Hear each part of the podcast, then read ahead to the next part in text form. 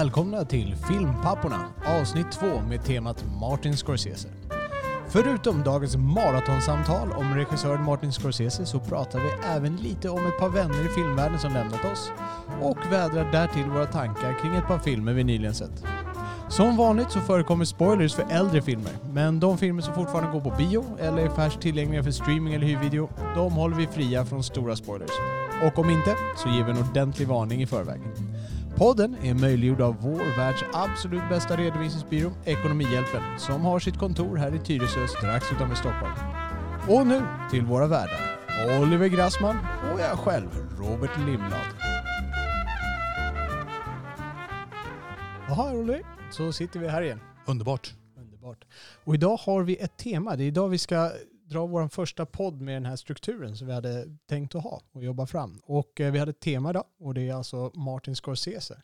Yes. Som är en av dina favoriter. Ja, det får man säga. Det är en regissör som jag såg betydligt mer av i åldern 25 till 30. Men man får ju liksom ändå se tillbaks på de fina minnena när man mm. pratar om film. Och eh, en, en fråga som vi faktiskt har debatterat lite innan, för vi ska gå in djupare på Scorsese sen, men vilken film har vi sett om flest gånger? Det var någonting vi tänkte på om vi skulle kanske prata om i vår introduktionspodd. Vilken film har du sett om flest gånger? Jag tror att den film jag har sett om flest gånger är The Fabulous Baker Boys med Aha. Eh, Jeff Bridges och Bo Bridges och Michelle Pfeiffer. Eh, precis en sån film jag gillar att se om. Den är dialogdriven, den är ganska cool, den är kort, den är från 1989, den är väldigt eh, slick. Eh, inte världens bästa film, en bra film med lite tunn story men det, det är bra jargong i den. Minns du att en av de gånger du såg om den, det var faktiskt med mig. Det var du som visade mig den filmen hemma hos dig en gång för massa år sedan. Ja, men jag har för mig att vi faktiskt stängde av. Att vi inte såg färdigt den. Jag har för mig att du, du tyckte det var för förutsägbart och sen så kom din dåvarande flickvän, numera fru, kom in eh, i lägenheten med någon annan, jag kommer inte ihåg vem det var. Eh, och så fikade vi istället. Men vi såg delar av den. Wow, vilken minne du har. Det, när du säger det så stämmer det ja, alldeles utmärkt. Ja. Jag såg klart den sen. Jag vet inte om jag såg klart den hos dig faktiskt. Men jag vet att jag såg klart den sen. Ja, men jag, är, jag är ju en stor fan av Jeff Bridges. Jag tycker han är liksom en kameleont. Um, han har inte de här, um, jag har inte kunnat se några sådana här riktiga Alltså många skådisar har ju något litet tick. Du vet, du har De Niro som alltid håller på att dra på munnen och, ja, och Brad Pitt som typ slickar sig om munnen och vad du har. Men jag har inte hittat någon sån här tick hos Jeff Bridges. Han är ganska, vad säger man, han är en tom canvas när han går in och han är alltid bra vad han än gör. Den film som jag har sett flest gånger, det är nog, eh, jag tror att det måste bli eh, Star Wars Episod 5, eh, The Empire Strikes Back. Och det var faktiskt där 15-årsåldern tror jag där kring som den gick på repeat och kanske främst scenerna där han är hos Yoda.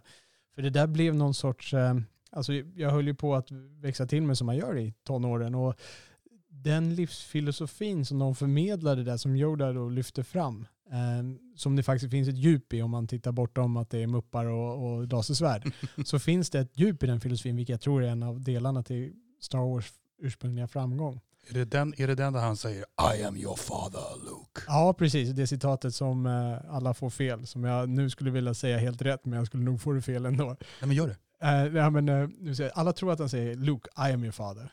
Men egentligen säger han bara I am your father. Inte I am your father Luke, utan I am your father. Precis, I am your father. Okej. Okay. Tror jag han bara säger. Får jag bara flika in att eh, jag har alltså sett, jag har sett Star Wars och jag har sett Jedins återkomst. Jag har inte sett The Empire Strikes Back. Nej, jag vet Oliver. jag vet. Det, det, är någonting, den och Titanic har, du, har du inte sett. Av de stora filmerna. Alltså det är den film som jag har sett mest. Okej. Okay. Låt oss eh, hoppa igång där. Vi tänkte att vi skulle snacka igenom lite vad vi har sett sen senast innan vi kommer in på själva temat. Vad har du sett sen senast? Vad har du sett nyligen? Häromdagen såg jag faktiskt Marriage Story, mm. Netflix-filmen med, um, vad heter hon nu Scarlett Johansson och um, Adam Driver. Relationsdrama, handlar om ett skilsmässa. En skilsmässa. Jag har hört jättemycket bra saker om den. Jag har inte sett den men jag har hört jättemycket bra saker om den. Jag gillar ju Adam Driver starkt. Ja, nej men den var jättebra faktiskt. Lite lång, jag tror den är två timmar och en kvart. Eh, men jättebra, det är verkligen en bra skildring av en skilsmässa. Ingen är ond, ingen är god. Men alla är lite själviska, alla är sårade. Eh, väldigt bra skådespelarinsatser. Adam Driver, Scarlett Johansson och även tycker jag man ska nämna en liten, liten mindre roll av Ray Liotta som skilsmässoadvokat. Alla pratar ju om Laura Dern, hon är också bra. Men eh, det här är Scarlett och Adams show skulle jag säga. Det är så. Jag har ju undvikit den här filmen för att, i tron om att det här är en depprulle. Jag, jag, jag kan ju, du brukar ofta visa mig rullar som jag titulerar depprullar. eh, sån här som, eh, där det, det börjar dåligt och sen går det bara sämre för alla, alla inblandade. Men den här filmen, jag, jag förstår att det inte är en depprulle i det perspektivet, men det, det är ändå en skilsmässa, det är en ganska tråkig sak. Och Mm. är det här en film som jag skulle se? Om du känner mig lite grann. Ja, jag, ja, jag vet inte. Jag vet inte. Har, har du sett eh, den här gamla filmen med Dustin Hoffman? Man brukar dra paralleller kring snack- Kramer mot Kramer. Ja, har du sett den? Eh, nej, det har jag inte sett. Inte i sin helhet. Jag har sett bitar. Okej. Ja, hade du något minne av den? Hur? I all ärlighet, jag har faktiskt sett den. Mi- Mina föräldrar såg på den när jag var liten, men eh, då var jag så lite så här, ingenting. Jag tyckte det var världens sämsta rulle, för det är typ ingen som, inga lasersvärd, inga rymdskepp, ingenting. Ah, okay. Ja. ja, men jag tycker nog du kan se ehm, Marriage Story. Det tycker jag. Han eh, Noah Baumbach som han heter, han har ju Mm. gjort den här filmen några gånger tidigare känns det som. En annan film jag såg som heter The Meyerowitz Stories, också Netflix, som kom 2016 eller 2017. eh, med eh, Adam Sandler och eh, Ben Stiller och Dustin Hoffman och Emma Thompson. Ja, det handlar om, inte om en skilsmässa, men om en familj där det har ägt rum ganska många skilsmässor Mm. med en självupptagen pappa i form av Dustin Hoffman. Då. Han har gjort den filmen, den var, den var bra, inte lika bra som Marriage Story. Så han har gjort The Squid and the Whale Ja, det känner jag 2005. namnet på. som också handlar om en skilsmässa. Där är de två söner, i Marriage Story om bara en son. Eh, Men återigen, man känner igen vissa av de här eh, temana som han tar upp. Mycket så här självupptagna konstnärspappor. Men förstår jag, förstår jag rätt? Var, var det samma regissör på alla de här tre Ja. filmerna? Ja, Okej, så han har gjort en Mary Story, han har gjort en Meyerowitz Story yes. och sen Squid and Whale och alla tre har skilsmässotema. Ja, och jag tror mig ha läst att han själv är skilsmässobarn. Okej. Ja, det Eh, man kan gissa att det ja. finns någonting sånt med Ja. bilden. Men han har, sen när vi är inne på deppfilm, han har gjort betydligt deppigare filmer än de här om skilsmässan. Okej. Han har gjort, um, jag var 17 heter den då, Margaret at the Wedding som jag inte ens kommer ihåg vad den handlar om, men att den var jävligt deppig. ja. Och sen eh, en med Ben Stiller, jag kommer inte ihåg vad den heter, den kanske du har sett. 2010 tror jag den kom. ja, Du vet när han är någon sån avdankad filmstjärna som är rätt bitter på allting. ja, ja, men det tror jag. Ehm, Det är också med Ben Stiller. ja, visst. Ehm, ja, precis. Jag kommer inte få, jag famlar efter namnen, men Ja, jag ja. kommer inte på det. Ja. Men jag kan säga, jag tycker, jag tycker faktiskt Marriage Story det är en av de gladare filmer av Noah Baumbach tycker jag. Heter den Green någonting? Green? Alltså jag tror, ja men han, he- det är typ Han heter Greenwood. Greenberg, Greenberg. Greenberg, så heter den. Tack. Vad har du sett mer av? Ja, det var Meyerowitz Stories var, var en av dem också. Eh, men sen har jag sett om två filmer. Mhm. Jag flög hem från Gran Canaria och eh, jag kunde välja mellan hundra olika filmer men jag valde att se om två filmer.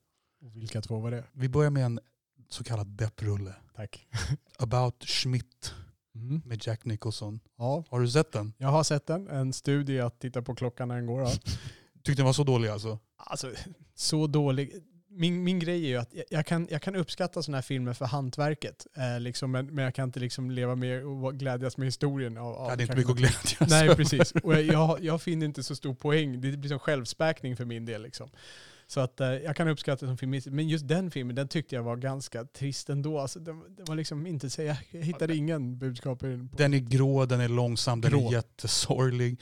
Jag blev väldigt positiv, jag är ju en stor Jack Nicholson-fan. Jag, jag kunde, halva behållningen när jag såg den den här gången och förra gången, det är att, att se Jack Nicholson göra en så otroligt oglamorös roll. Man är så van vid att han är den, den kåta djävulen i allting. Men här är Mm. han bara en helt bruten, fet gubbe. Han är som, eh, han gestaltar en man som får ett liv som många får tror jag. Ja. Så jag tycker den är ja, sevärd. Jag tycker så här, de här depprullarna då, jag tycker man kan använda dem lite som någon liten så här wake-up call. Att ja, men fan, seize the day now liksom. Annars kommer allt suga om 30 år. I min värld kändes det som att den filmen var, var så nära Hollywood kommer typ sånger från andra våningen. Oj då. Ja men alltså det på något sätt, det är liksom, de försökte göra någonting lite konstnärligt. Okej, ja. Ehm, Vilken var den andra filmen du såg om? Jo, den andra var ju, ehm, den här filmen har du också sett, det är jag nästan övertygad om. Jag såg faktiskt om Bullet. Ja just det, Steve McQueen. Ja, Eh, Kan- Är det den mest berömda biljakten? Vi behöver inte säga bästa, men är det den mest berömda biljakten? ja, det måste det vara. Jag, Måste. jag, ja. Och jag har ju inte sett tillräckligt många eh, moderna biljakter för att liksom kunna säga att det där är den bästa jakten också. Men, men den, är, den är magisk den där biljakten. Mm. Det och jag måste säga, jag, jag sa ju det i förra avsnittet, att jag, jag är ju betydligt mer pro Clintan och tycker inte, jag är inte dödsförtjust i Steve McQueen. Men han, i den, han, har, han har någon slags närvaro som genomsyrar den filmen. Det är bara någonting i, i närbilderna på honom när han liksom äter ett äpple i princip, att han är, liksom, han är on the edge hela tiden. Om jag skulle säga med att skillnaden mot honom och Clinton är att han lutar sig mot ännu mer karisma än vad Clinton gör och Clinton har mer skådespeleri. Skulle du hålla med om det då? Ja, Skådespelartalang. jag vet inte, jag tycker, lutar han sig mer mot karisma? Kanske. Jag skulle ju ändå säga att Clintan har mer karisma. Det är så. Ja, det skulle jag säga. Jag, jag, ger- jag, jag, jag, jag, jag, jag ger ju liksom, om, om vi skulle ha en boxningsmatch mellan Clintan och, ehm, och Steve McQueen och liksom acting skills är olika assets så har liksom Clintan har det mesta för att vinna den matchen på en Mm. knockout. Liksom. Eh, men having said that, fantastisk eh, Steve McQueen-insats. Jag såg den när jag var 9-10 år, VOS, eh, när mina föräldrar var bortresta tror jag. Ja. Det är en sån här film jag inte fick Precis. se. Den, är brutal, den har ju några brutala, otroligt blodiga scener. Alltså. Inte inledningen där. Det är någon kille- på ett hotellrum kommer jag ihåg och de kommer in och bara skjuter honom och sprätter blod på väggarna. Vilket- Jo, det är ganska Ja. tidigt, precis. Och bara skjuter i ansiktet och det är blod all over the place. Ja. Känns som det var ganska avancerat på den tiden. Ja. Ja. Vilket år är det nu från? 1968. 68? Ja. Okej, det såg jag. men Jag tror det var 70-tal. Men okej. Ja, nej. Ja, då förstår jag. Då måste det varit lite banbrytande. mm. eh, bra musik av eh, Lalo Schifrin. Mhm. Mm. Måste jag gå in och lyssna Så, på. ja. Så nej, men jag har eh, sett lite nytt och lite gammalt kan man säga. okej. Själv då? Ja, jag har ju faktiskt kommit iväg en del på bio. Som vi inte brukar göra annars. Som jag, som jag sa i förra podden så har jag de senaste två månaderna gått på mer bio än jag gått de senaste två åren. Bortsett från barnfilmer. Så att eh, det som jag har betat av var, jag gick med min kära fru och vi valde att gå och se Bombshell. Mm. Vi valde mellan Parasit och Bombshell. Jag gick och såg Parasit senare så jag har sett den också. Men eh, Bombshell, jag vet inte om du känner till den. Historien med Roger Ailes, Fox News och den här skandalen eh, som rullade ut där. Han eh, sexuellt trakasserade ju kvinnor. Mm. Och eh, det blev en massa stämningar och han fick sparken i stort sett. Och sen Mm. så är han död numera.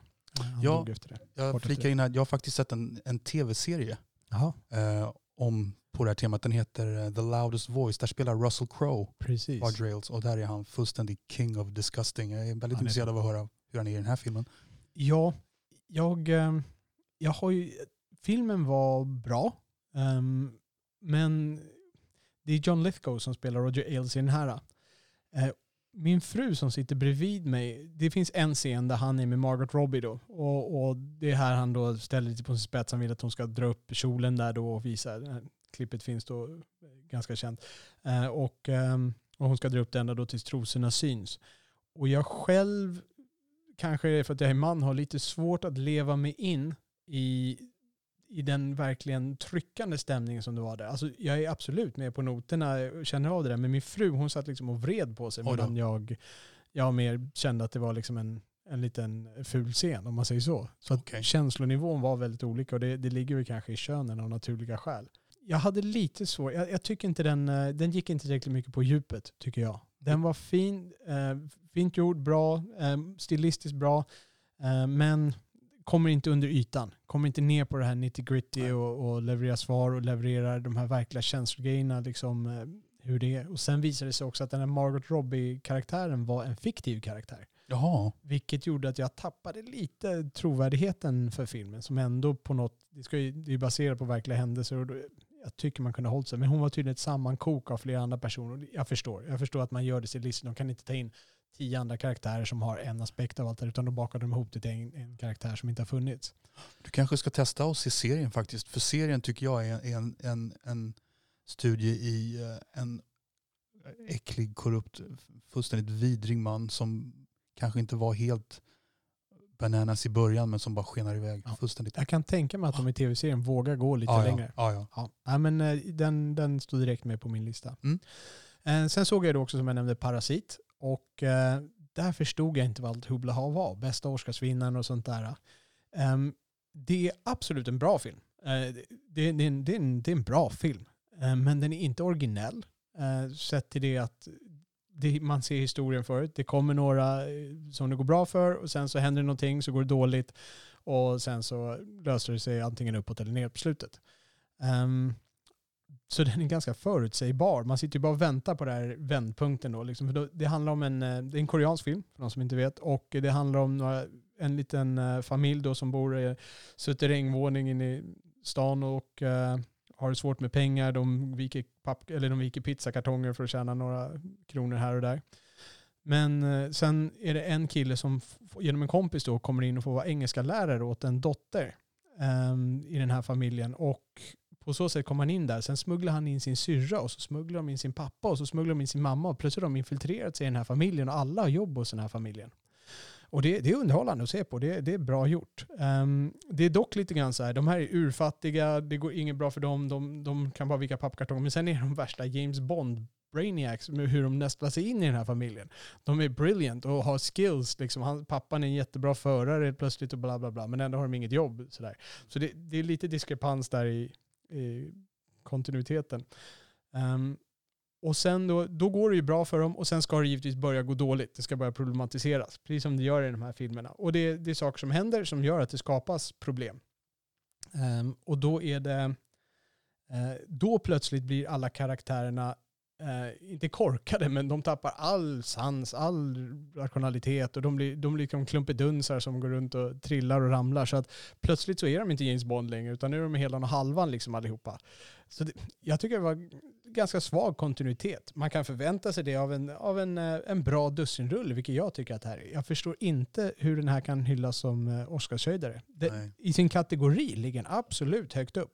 De har en, en halvoriginell uh, grej som man inte riktigt väntade sig som kommer in. Uh, ja, men själva, själva konceptet liksom från början till slut är ingenting som är nytt under solen överhuvudtaget. Utan nej. det var ju, ja, jag, jag kunde ju förutse handlingen ganska enkelt. Intressant. Ja, nej, jag känner att det där med um, en karaktär som inte som liksom motsäger sig själv eller, eller alltså som, inte, som inte har kontinuitet, det är bland det svåraste jag vet att ha att göra med i film. Ja. Jag tycker det, det kan förstöra en film helt och hållet. Mm. Jag har lite grann dragit mig för att gå och se den. Jag har inte sett den. Um, för, för det känns som att den, är, den har varit så hysteriskt hypad. Jag, jag vet, du är i princip den första människan jag träffar som inte är så imponerad av den. Ja, det är så. Ah! Jag kan säga Narman som jag gick och såg den här med, han var inte heller tillika, eller han var tillika oimponerad, eller inte tillräckligt imponerad för att hänga upp eh, i de Oscarsnivåerna. Mm.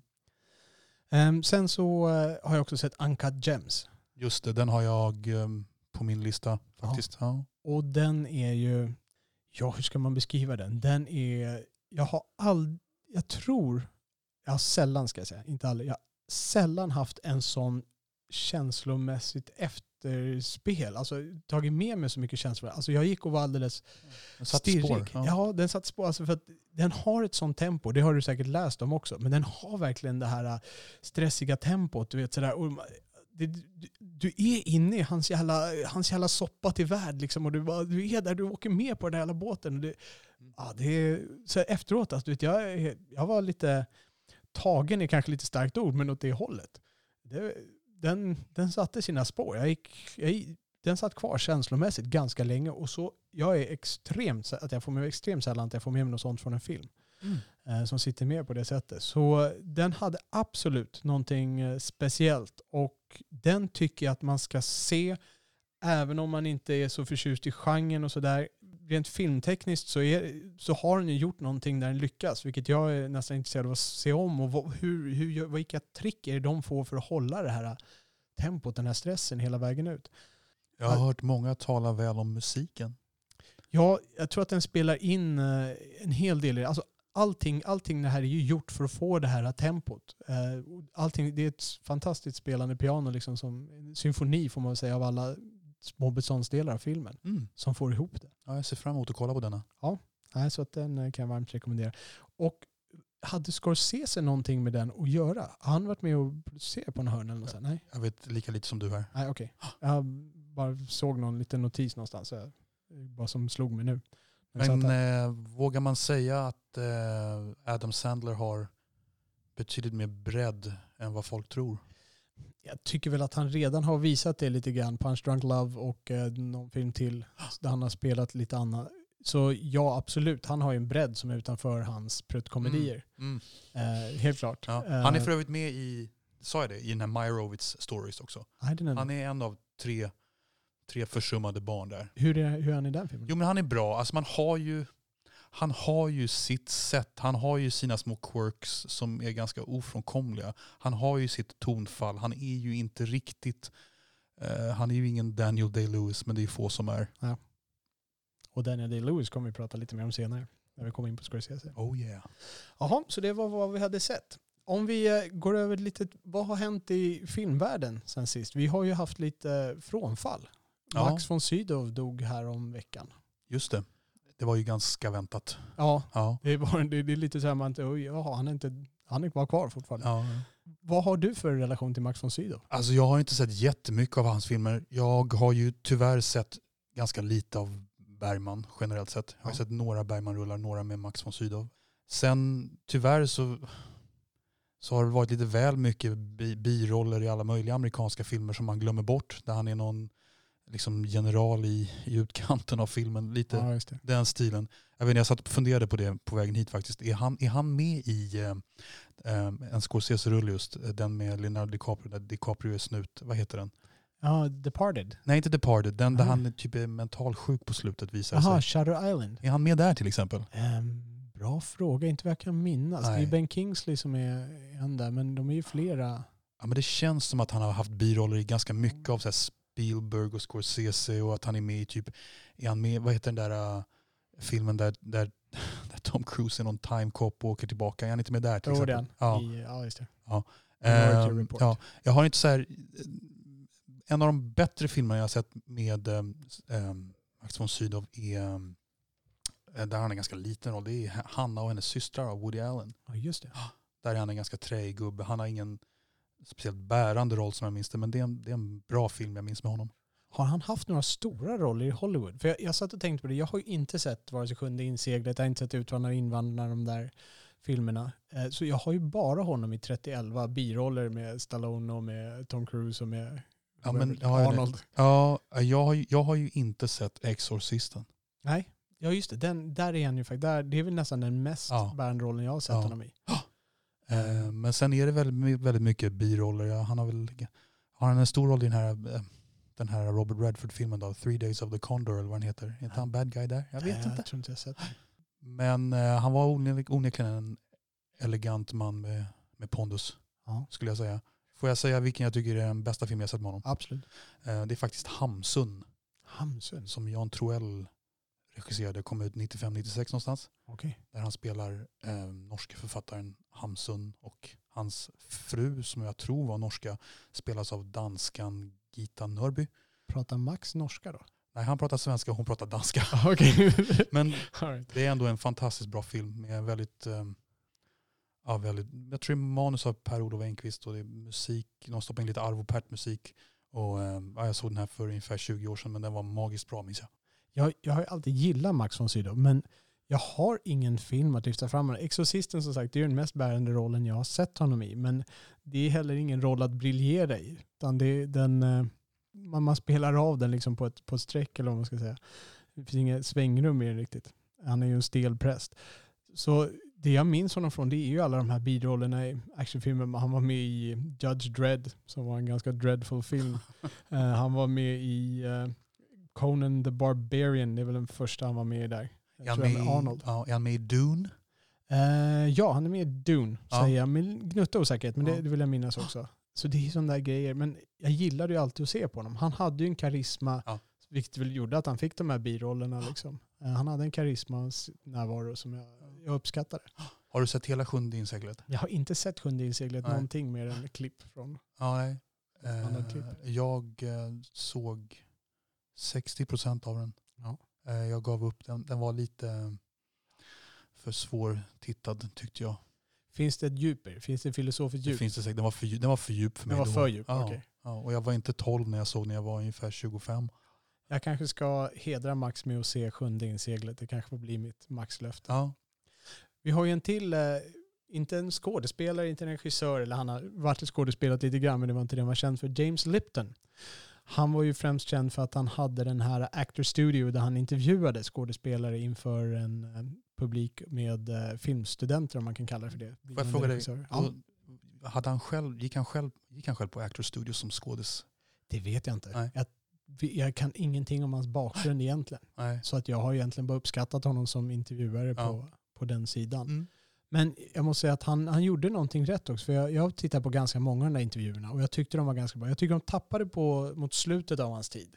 Då blev det liksom, då blev det mera, det, med att de hade blivit så uppskattade då så blev det någon sorts, eh, att man bara skulle leva upp till den här showen som man var van vid. Och man var van vid att komma under skinnet på skådespelarna lite grann.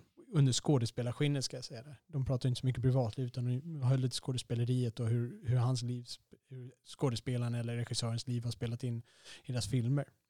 Vet du hur, när rappade han upp? Körde han in i kaklet eller la han av för typ 4-5 år sedan? Vet du det? De senaste, jag tror att det är någonting närmare 4-5 år sedan. Eh, För jag, jag kommer inte ihåg att jag sett någonting senare. Jag har inte koll på honom sådär, utan man har ju bara sett när det kommer ut någonting sådär. Man tittar, jag tittar på YouTube eller någonting i den stilen. Nej, men så det, jag uppskattar dem. Har, tittar du mycket på Actors Studio? Ja, Ja, små klipp här och där. Jag blev all, aldrig så helt förtrollad av det om jag ska vara ärlig. Men jag har ju liksom sett, sett lite intervjuer med de här gubbarna som jag förknippar med Actors Studio. Typ Harvey Keitel och Al, Al Pacino och Christopher Walken och de där. Ja. Eh, De som faktiskt har gått på Actors Studio. Du vet att det finns ett avsnitt där han själv blir intervjuad Okej. i, i Actors Studio i samma koncept. Vet du vem han valde som, att ha som intervjuare? Nej, ingen aning. Man eller kvinna? Man. Nej, jag vet inte. Dave Chappelle.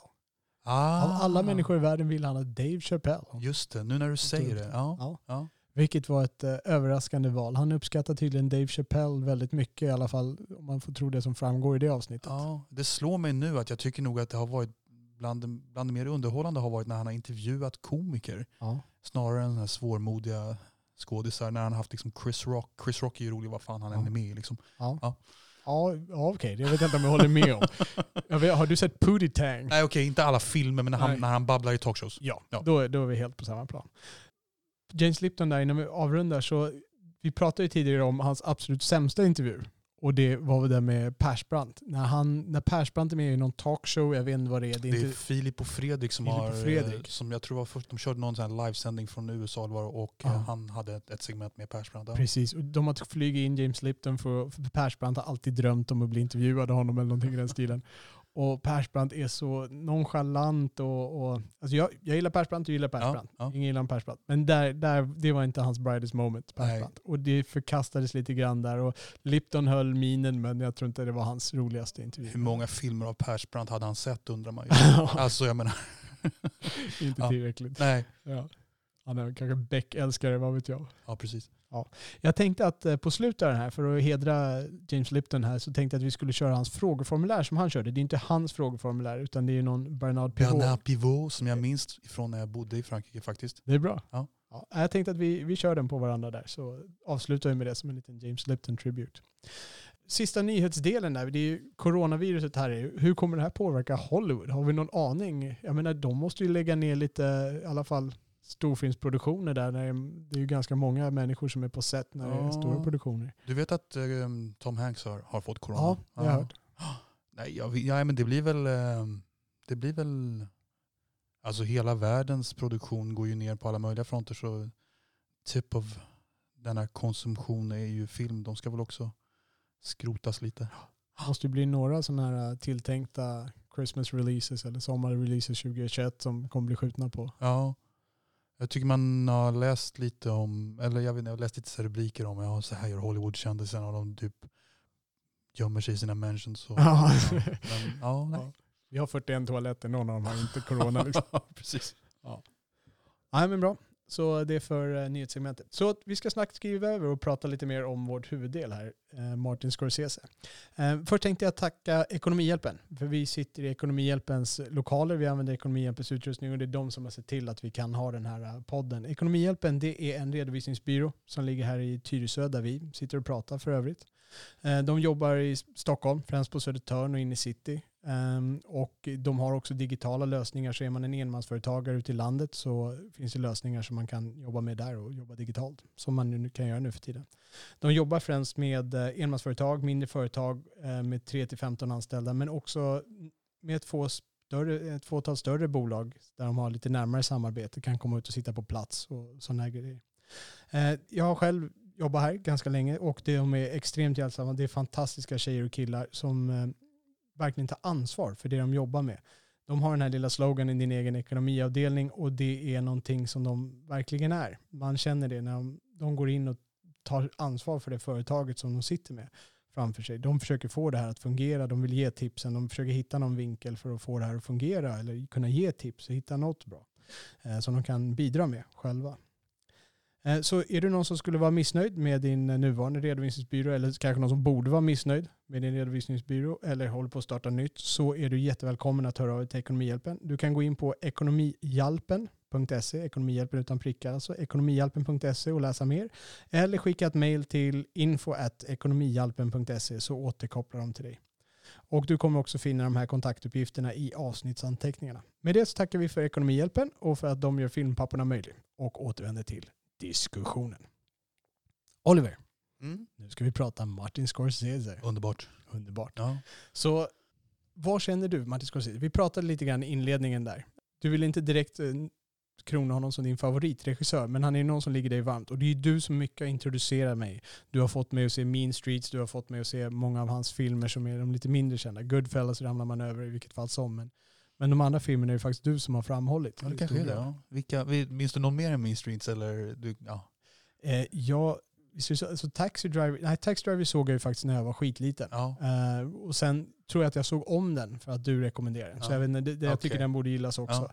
Eh, sen är det ju saker som jag faktiskt har, eh, jag menar vi sitter ju här och pratar om Martin Scorsese mycket. Inte bara tack vare att du kom med idén till den här podcasten men också för att eh, du är Scorsese-fan i någon Ja. utsträckning. Du, du, du har pratat mycket om honom. Ja, jo. Nej, men jag, alltså det är ju, jag, är- en ganska dålig fan om man ser till allt han har gjort på senare år. Eh, men alltså alla de här gamla klassikerna. Eh, Kan man säga att jag tror att jag mellan, mellan Mean Streets och eh, en, en film med Nicolas Cage som är mindre bra, den som kom 99, den heter Bringing Out the Dead. Där, däremellan tror jag jag har sett alla hans filmer förutom dokumentärerna. Okej. Ehm, han gjorde en som heter The Last Waltz som handlar om bandet The Band som jag inte har sett. Och sen så har han gjort någon dokumentär om ehm, sina föräldrar som Aha. heter Italian American som jag inte har sett. Och sen, ja, han, han, jag är mindre bekant med honom som dokumentärfilmare. Ja. Men om vi ser till hans feature films, ehm, där, där har jag sett allt tror jag.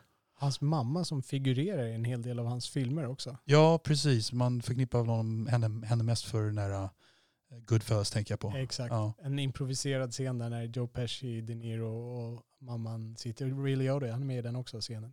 Ja, ja, jag tror att de alla är med. De har väl något, något lik i, i, eh, i baksätet eller vad det är och de ska in och, Ja, så är det. och äta lite frukost eller vad det är. Ja. Det är en ganska rolig scen faktiskt. Ja. Och högst improviserad scen har jag förstått att den är. Ja. Han- de, de, de bara sköt på där och mamma var med på noten. Ja, ja, visst. En eloge för det. Ja. Men visste du att eh, hon även var med i King of Comedy? Nej, När Robert, eller minns jag inte. när Robert De Niro sitter i källaren där och så skriker han Mom! Det är hon kommer där. Vad håller du på med? Det? Håll ner volymen liksom. Ja, Mom! ja. Det är hans mamma också. Man Ja, såg okej. henne aldrig då, man hörde henne bara. Jag tycker mig ha snappat upp att Scorsese, jag vet inte om det gäller fortfarande, men att han har sagt att den där filmen han gjorde om sina föräldrar, Italian American, att det är det bästa han har gjort. Ja, det är så. Okej. Eh, Men eh, annars, ehm, man kan väl säga att jag, första filmen jag såg med av Scorsese, det är ju en av hans sämre då. Ja. Eh, Cape Fear. Ja, okej. Den kom 91, så jag såg den då. Eh, och eh, jag menar, herregud, jag var 15 och jag tyckte den var skithäftig för att den var brutal och läskig. Ja. Men det är en av hans sämre, Ja, får man väl säga. Jag håller med dig. Ja. Jag håller fullt med dig. Jag tänkte inte spoila, men jag håller med dig. Det är en av hans absolut sämsta. Ja, Tycker jag med. ja. Men det var nog, jag tror liksom det var där någonstans jag kom i kontakt med fenomenet De Niro också. Det var liksom, Ah. De Niro var häftig och De Niro hade lagt på sig muskler för rollen och hela den där lite larviga Robert De Niro-mytologin. Ja, just det. Ja. Som hade vuxit fram ganska starkt då. Ja, just det. För min första var ju då Taxi Driver som jag såg när jag var skitliten. Ja. Som jag, jag har ju sett väldigt många filmer när jag var just skitliten. Eh, och eh, du fick mig att se om den filmen för att eh, du framhöll det som en av de bättre filmerna. Och när jag såg om den kunde jag väl uppskatta den på ett annat sätt. Även om det inte är samma favorit för mig som du kanske tycker att den är. Men vet du vad som är roligt? Är att alltså, om jag ska titta på många av de här uh, Scorsese-rullarna Mm. eh, så är det ofta uh, second viewing som har gjort att, de, att jag tycker att de är bra. Eh, och Taxi Driver, den såg jag faktiskt eh, första gången på en dejt. Jag var, jag var på en dejt i, i Paris faktiskt och eh, tänkte, ja men herregud, det här är en film jag vill se. Så jag gick på någon gammal bio i Cartier Latin. Och jag tog med mig en donna och bara, ja men det här är ju en klassiker liksom. Och så sitter man där och skruvar på sig ihop med en donna. Ja. Eh, Han tar med sin Donna på en Ja, ja porrfilm precis. Det som är känns, svensk dessutom. ja, exakt. Det var många full circles där kände jag. Men, eh, men sen har jag sett om den och det, det, är väl, det är väl hans bästa film tycker jag. Ja, det är så. Jag tycker den är tidlös liksom. Ja, spoiler lite vår topplista senare. Ja, ja. visst. Men om man går tillbaka till Mean Street är ju det som jag ser som hans första film. Han gjorde ju några innan den. Who's Knocking at My Door och eh, Boxcar Bertha. Är det några filmer du känner till? De har jag inte sett. Jag brukar Nej. säga att jag har sett från Mean Street som sagt. Eh, Ja. Jag undrar om inte Harvey Keitel är med i de där gamla också faktiskt. Ja. Och Mean Street var ju en jätteliten film där. Jag gick in och kollade på den budget eller vad de spelade in där. Det var 32 000 dollar eller någonting sånt där om jag minns rätt. Och det, eh, som jag förstår var det egentligen, det var, är det hans, om du känner till Steven Spielberg, han gjorde The Duel, lite grann nästan som ett skolarbete deluxe, eh, som, blev en, som blev en någorlunda känd film ändå. För att den, eh, den hade en viss nerv då. Känner du till det här? Ja, Jag känner, ja, ja. Det handlar om en förare så kommer en lastbilsförare. Men är det är liksom Mean Streets, är det hans motsvarighet? Är det någon sån här liten film som blev hans mandomsprov på något sätt som gjorde att han kanske skulle få chansen i att visa ja, det var väl den han fick lite, lite ordentlig attention för. Sen gjorde han ju en, eh, en film därefter som heter Alice doesn't live here anymore. Ja. eh, med eh, Ellen Burstyn som jag tror var en ganska etablerad skådespelerska då. Jag tror hon, inte hon med just Exorcisten vi snackade om? Inte hon typ mamma Jo. eller vad hon är? Ja, det kan vara, det kan vara Ja, hon, var, namnet. ja, hon var ganska känd skådespelerska. Hon fick ju huvudrollen där och, ehm, och sen efter det kom Taxi Driver. Så det är ju i den vevan där som han etablerar sig. Ja. Ja. Var det Taxi Driver som lyfte upp honom till, till höjderna, liksom? alltså där han blev erkänd om vi säger så? Jag, jag tror det. Ja. Jag tror det. Alice don't live here, doesn't live here anymore, var det en hit?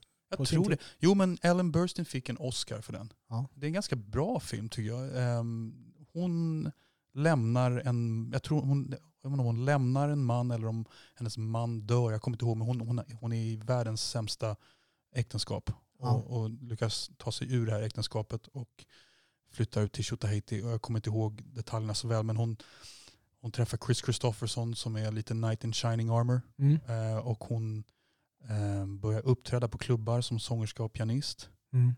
Eh, och på vägen så träffar hon en eh, brutal Harvey Keitel som är helt livsfarlig. Behaglig, väldigt fin film faktiskt. Okej. Är det någon som jag borde plocka upp på min tittarlista? Ja men kanske.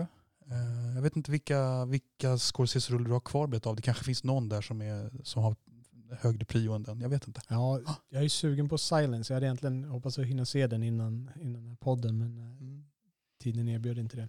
Men det är ju, det är ju alltså, för mig är ju så här Scorsese, the real deal Scorsese-film, det, det är ju Taxi Driver alltså. det är så. Det är ju det. Det måste jag säga. Han etablerar ju sitt gäng väldigt tidigt. Om jag förstått det rätt så han växte ju upp med, i samma kvarter som De Niro. Så De, kanske det, ja. ja. de, de hängde väl ihop där från början. Och var Harvey Keitel med på den? Jag tror inte det. Harvey Keitel är väl, um, kom från judiska kvarter i New York tror jag.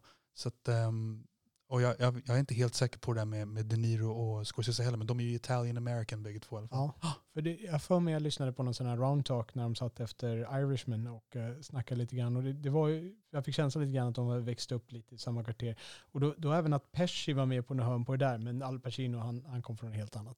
Jag vet att De Niro, De Niro har ju även irländska rötter. Han är ju typ Irish Italian American. Okej. Mm. Det. Pesci, när är det han kommer in? Är det först i Raging Bull? Jag är tror han, det. Är Jag han, tror med, han är inte med i Mean Streets. Nej, Han är inte med i Tax Driver. nej. Nej. Jag tror, Joe, jag, tror, jag tror att Joe Pesci är, är lite yngre än de här grabbarna. Ser inte ut så. Nej, jag vet. Jag tror det. ja, okej. Ehm, nej men Taxi Driver, det är ju, jag har för mig att, att De Niro fick ju någon slags litet break där med, med Mean Streets och gjorde Gudfadern 2 i samma veva. Ja. Och, och sen så var han liksom på väg upp och tävla med Robert Redford och alla de där stora stjärnorna. Ja. Men valde liksom att göra Taxi Driver som en liten indie-rulle. Ja, det. Eh, jag vet inte vad det var för dålig film han tackade nej till, men det var bra att han körde en Taxi Driver. Antagligen ett bra val med. För jag tycker så här, De Niro för mig är, liksom, han är ingen, för mig är han, han är inte världens bästa skådespelare. Ja. Jag tycker att han på många sätt har varit en ganska endimensionell skådis. Det är väldigt mycket ilska, det är väldigt mycket contained aggression. Och han är bra på det. Jag tycker jättemycket om honom i Heat, jag tycker om honom i Deer Hunter och sådana där rullar. Men De Niro, när ska du spela en mjukispappa? Du har försökt men det gick sådär. Va? Nej. Det är inte så mycket bredd. Nej. Men Taxi Driver, det, det är De Niro. King of Comedy, är det den filmen där De Niro kanske bryter sig lite grann ur det där mönstret i alla fall? Ja men lite grann. Lite grann. Alltså han har ju, Han är en patetisk loser liksom. ja lite så. Men det är, ja, jag får återkomma. King of Comedy, jag måste erkänna att det var, det var så länge sedan jag såg den Ja, okej. faktiskt. Men alltså Taxi Driver, vad handlar den filmen inte om liksom? Mm. Ensamhet, ilska. Kan, kan jag få snöa in Ja. på slutet på Taxi Driver? Mm. För där, jag har lite svårt, alltså jag, jag sitter och funderar på, när jag kommer ihåg när jag såg det där, för jag får ju känslan, eh, när han har kört den här massakern där inne, då zoomar ju kameran ut det där och jag får ju lite känslan av att där flyger hans själ iväg liksom och Mm. släpper den här världen. Men sen kliver man in, man ser den här väggen hemma hos honom, där det är lite urklipp, där en taxi har blivit, taxiförare har blivit hjälte och bla bla bla. Och sen så kommer han över till honom och han, han, han kör Sybil Shepherd igen i sin Just taxi. eller något. Och hon kliver ur och de verkar återigen ha, alltså hon verkar ha någon form av eh, litet intresse för honom men han är, han är lite klantigt kall eller någonting igen. Och sen åker han iväg och sen är det väl den här lite kanske kända, han, han, det är som att han ser någonting i backspegeln och så rycker han till sådär och Mm. liksom blir ganska nästan aggressiv på en gång. Ehm, och så, sen är det lite flimmer med ljus och sådär och sen så tar det slut. Jag själv vet inte vad jag känner riktigt för det slutet. Är det, här, är det här någonting som händer på riktigt eller är det här, eh, alltså är det så att det- resten av historien var en fantasi? Är det här som kommer efter som är hans egen fantasi, hans sista tankar när han sitter och är död? Eller är det här faktiskt bara en ren och skär eh, fortsättning? Alltså det här händer på riktigt då inom situationstecken. Ja, Jag hoppas att det inte är en ren fortsättning för då tycker jag det är, en ganska, då är det ett ganska korkat slut. Ja, det är så.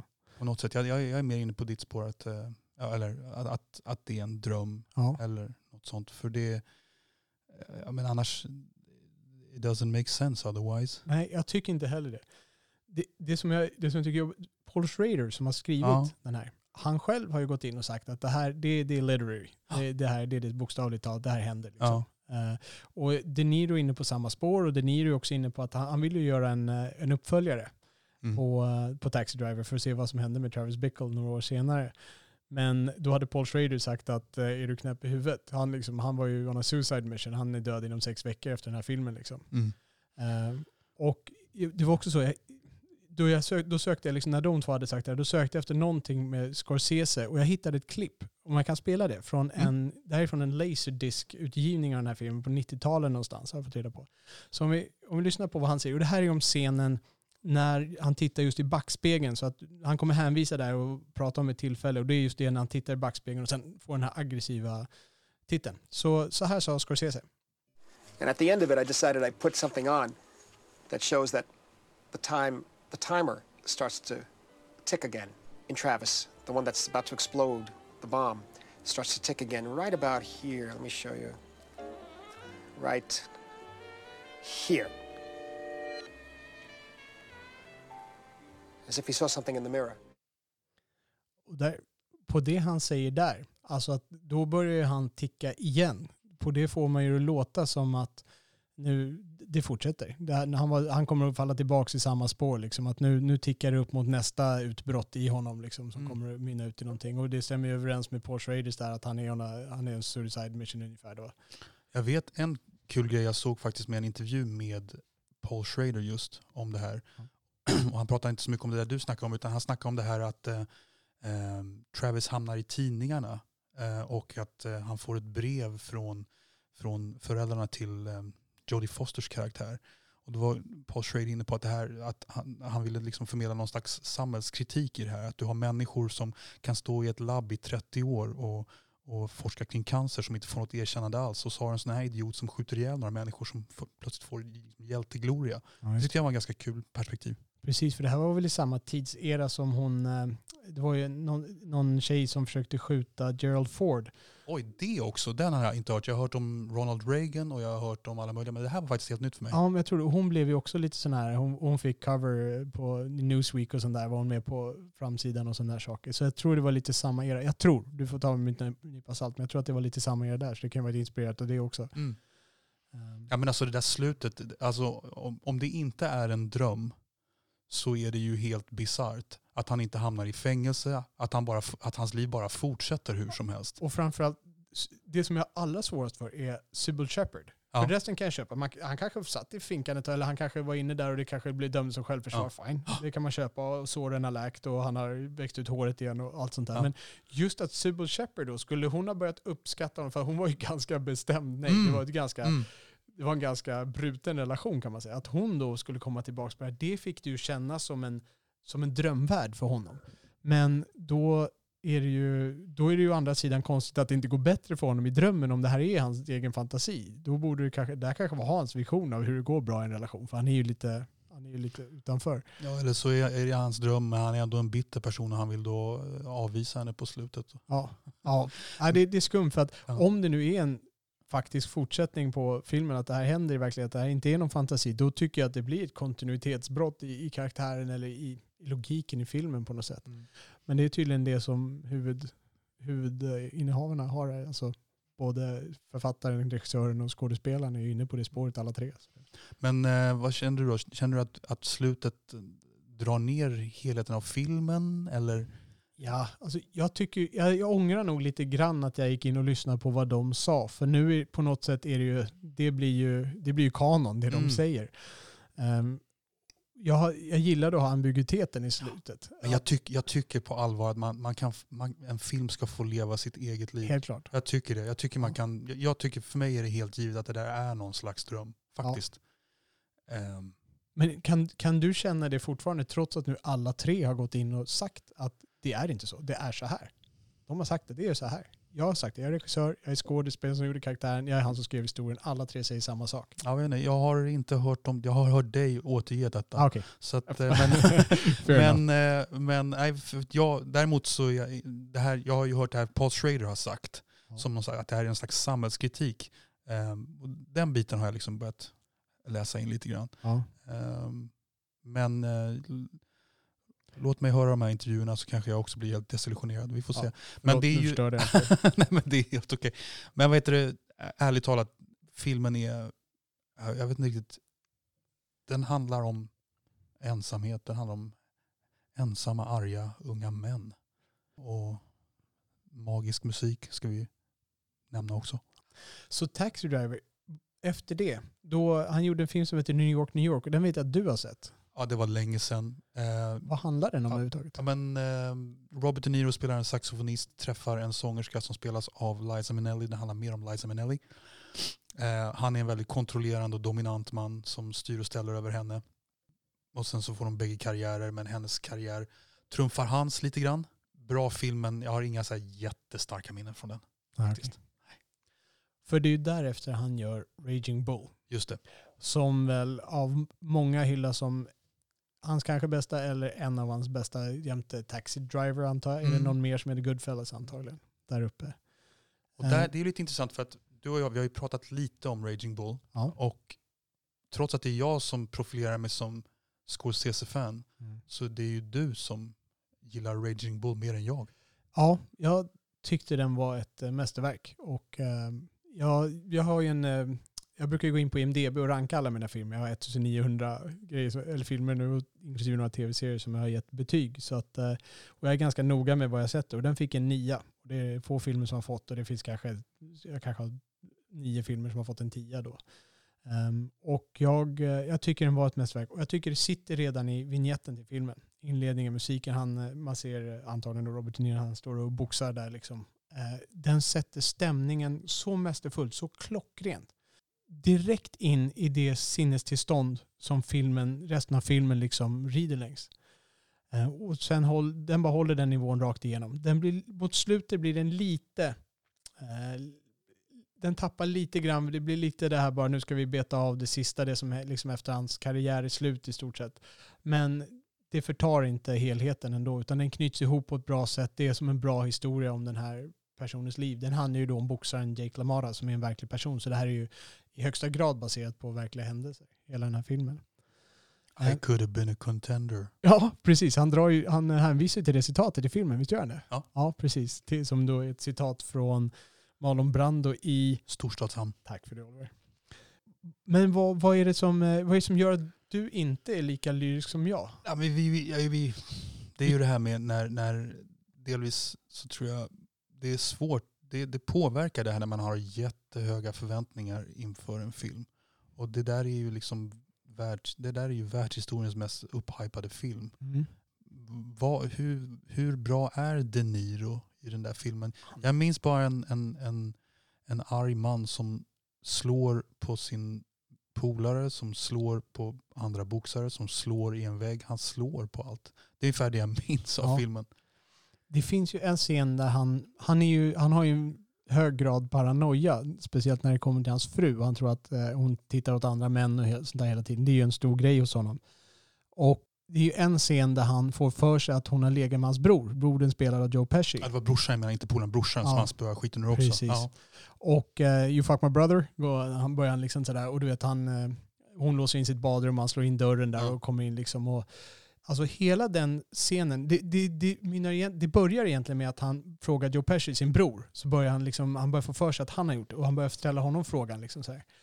Den scenen är så jäkla trovärdig. Där tycker jag hans, där är, det är De Niros bästa performance. För att, att göra den trovärdig är superskitsvårt. Att spela en sån här skurk i någon vanlig film och sånt där, det, det är ganska enkelt. Men Mm. att få det där att vara trovärdigt, för att han ska då bygga upp en trovärdighet att han verkligen har den här paranoian. Han tror verkligen att Joe Pesci har legat, fast det är helt absurt. Det, det, är, liksom, det, det är taget ur tunna luften. Och, och när det är någonting som är sådär absurt, och få till den här scenen där man dels kan se hur Joe Pesci försöker handskas med den här absurda anklagelsen som kommer, medan De Niro levererar den här absurda anklagelsen på ett trovärdigt sätt där hans karaktär faktiskt kan bygga upp ett sätt att tro det här trots att det är taget ur tomma luften. Mm. Det är, alltså jag, jag vet inte hur jag skulle gå tillväga vare sig som regissör eller skådespelare för att få till det på ett så bra sätt. Jag köpte allting när de stod där och hade den här scenen. Och jag tror att det är sådana grejer som, det var det som fick det liksom att eh, mästerskapet sätter i skådespeleriet i den filmen. Det låter faktiskt som att jag borde se om den här. Jag har något svagt minne av att, att, eh, att, Joe, att Joe Pesci faktiskt var skyldig till att ha legat med, med De Niros fru. Men ja, jag tror jag såg den här filmen 2000. Det är kanske dags för ett 20-årsjubileum att se Ja. om den. Ja. Joe Pesci han är ju han, han är ju den enda i hela världen som är 100% på, på Ja, det är så det är. De Niros sida, eller karaktärernas sida, Jake sida. Annars så vet jag att eh, det här är ju en sån här film som ehm, Scorsese fick ju inga priser för den här. Nej. Utan det var De Niro som fick för en Oscar och jag tror att kvinnan som klipper de flesta av hans filmer, Thelma Schoonmaker, fick också en Oscar för sitt klipp. Ja, just det. Tänkte, reagerade du på klippningen någonting?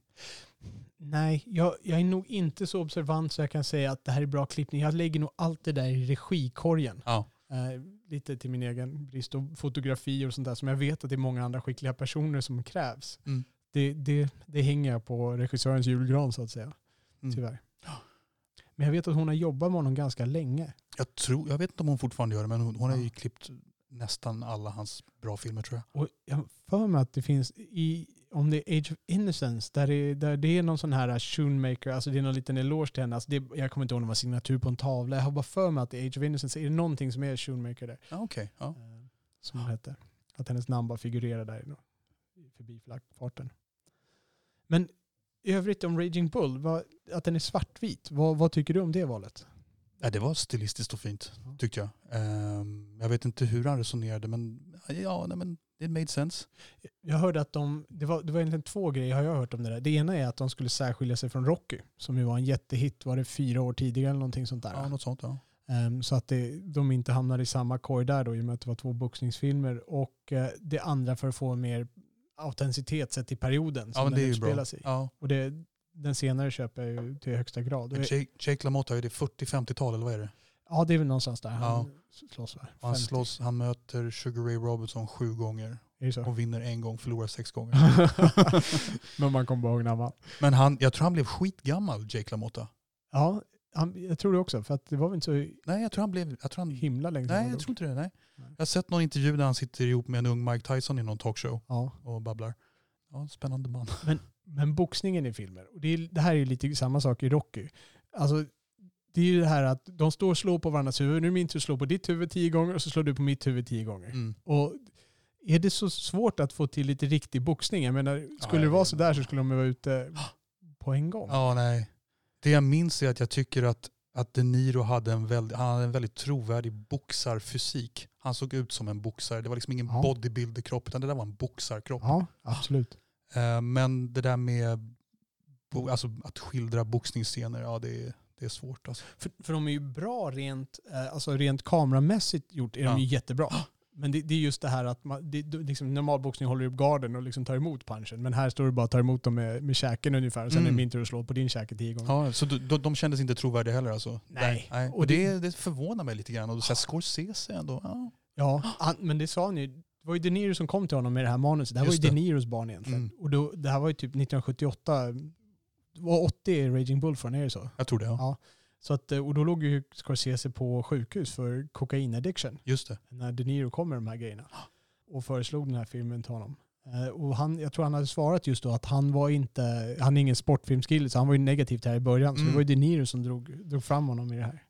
Men det, där, ja, det är lite kul för jag vet att uh, Scorsese när han gjorde när han gjorde Alice doesn't live here anymore så, han hade, så hade Ellen Burstyn, jag vet inte om hon var producent eller hon var någon slags drivande force i, i den filmen. Då skulle hon ha frågat uh, Scorsese, ja, what do you know about women? Då hade Scorsese svarat, nothing but I'd like to learn. Men det är ju bra. Eh, Ja, Ja. och eh, det är väl, jag vet inte riktigt vad eh, Scorsese, han har väl täckt lite annat än sitt backyard. Han har gjort lite utöver vad det nu är för värld han verkligen känner till. Absolut, speciellt mot slutet. Stick han iväg mycket. Han, det, jag- det jag minns också är att just gällande boxningsscenerna, det han gjorde som, som jag tror var en del i att göra dem så bra stilistiskt, om än inte boxningen är så realistisk, var att han, eh, han ville bara ha en kamera i ringen. Eh, jag tror han refererar till den som en tredje fighten liksom i ringen. Mm. Han ville bara ha en kamera så att han ville inte ha många kameror så de sen klippte ihop vinklarna. Vilket gjorde att de var tvungna att koreografera de här scenerna ganska ordentligt.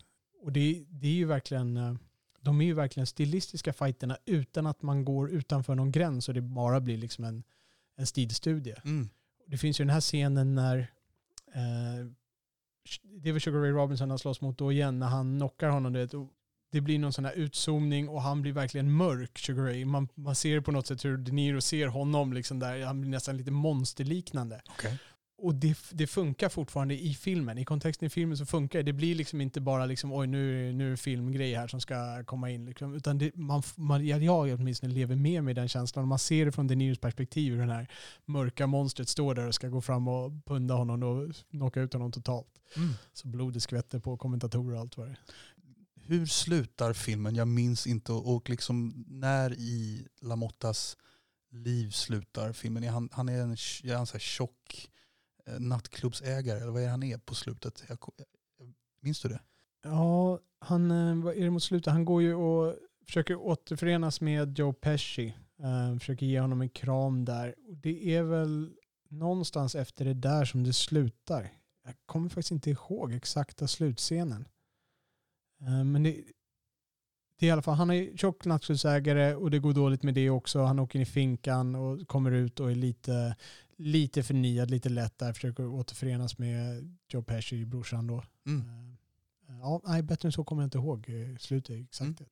Jag har- lägger upp ett litet mission statement här redan nu att jag, jag ska faktiskt ta sig om den. Så det, är, det är 20 år sedan jag såg den. Ja. Och jag tror att den fyller 40 i år, filmen. Är den inte från 1980? Jo, det, det är nog precis. Så det stämmer. Mm. Det är ju anledningen att se den om ingen annan. Exakt. Han följde upp den med sin, jag tror sin största flopp. The King of Comedy. Ja. Kommersiella flopp. Ja.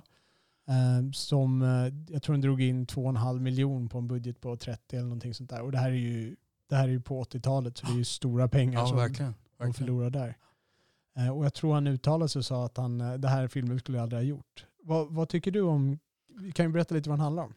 Ja, De Niro är en, struggling komiker som väl bor hos sin mamma. Mm. Eh, mm. ja, och som inte har någon framgång och som kidnappar Jerry Lee Lewis karaktär som ett litet eh, är det ett litet hostage-grepp att han, liksom, att han lyckas få vara med i en tv-show? Ja, precis. Han tar honom som gisslan och motkravet för att släppa honom är att han ska få ett, eh, ett framträdande på hans show.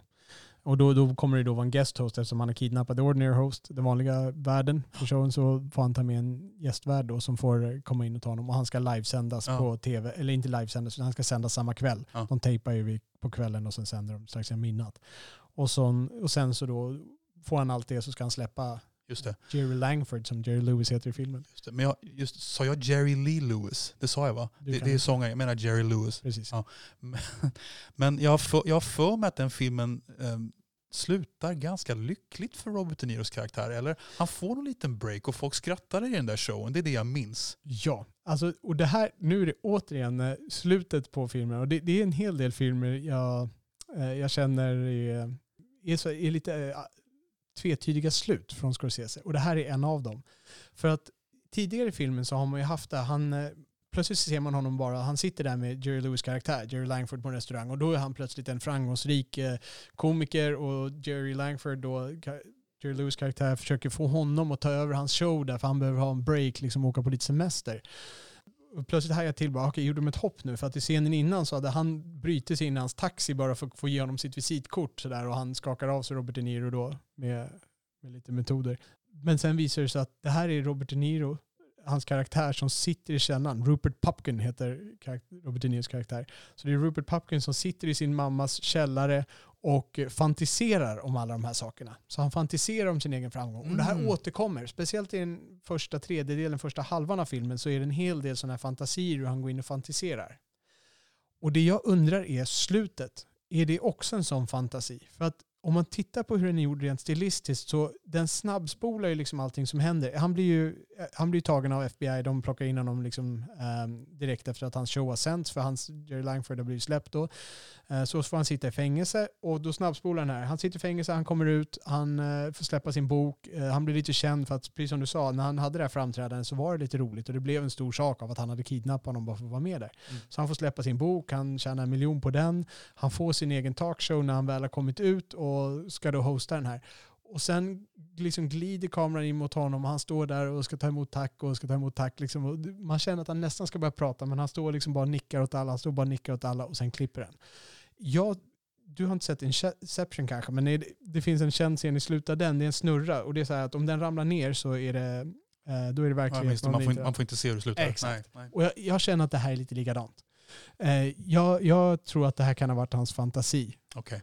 Eh, och här har jag däremot inte hört någonting. Jag har inte forskat lika mycket som jag gjorde på Taxi Driver. Men jag känner att det, det där hände inte på riktigt. Eh, men det lämnas öppet och det är både irriterande och eh, men jag uppskattar det ändå.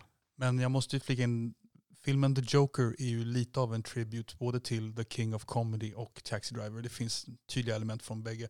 Taxi, inte lika mycket Taxi, Taxi Driver är väl mer lite upprepande av tema, men det, det, finns, det finns väldigt mycket som känns som en ren, ja, men det kommer straight from King of Comedy. Ja. De Niro är med i The Joker. Alltså, Han, han är lite av en Jerry Lewis-karaktär i The Joker. okej. Ja.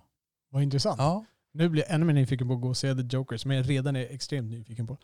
Ja men det är intressant. Vad, vad tycker du om King of Comedy? Alltså Rob, jag måste erkänna att många av de här filmerna har jag inte sett på skit länge. Nej. Alltså jag, jag var inte skitliten som du när jag såg de här. Alltså, om vi använder det där begreppet.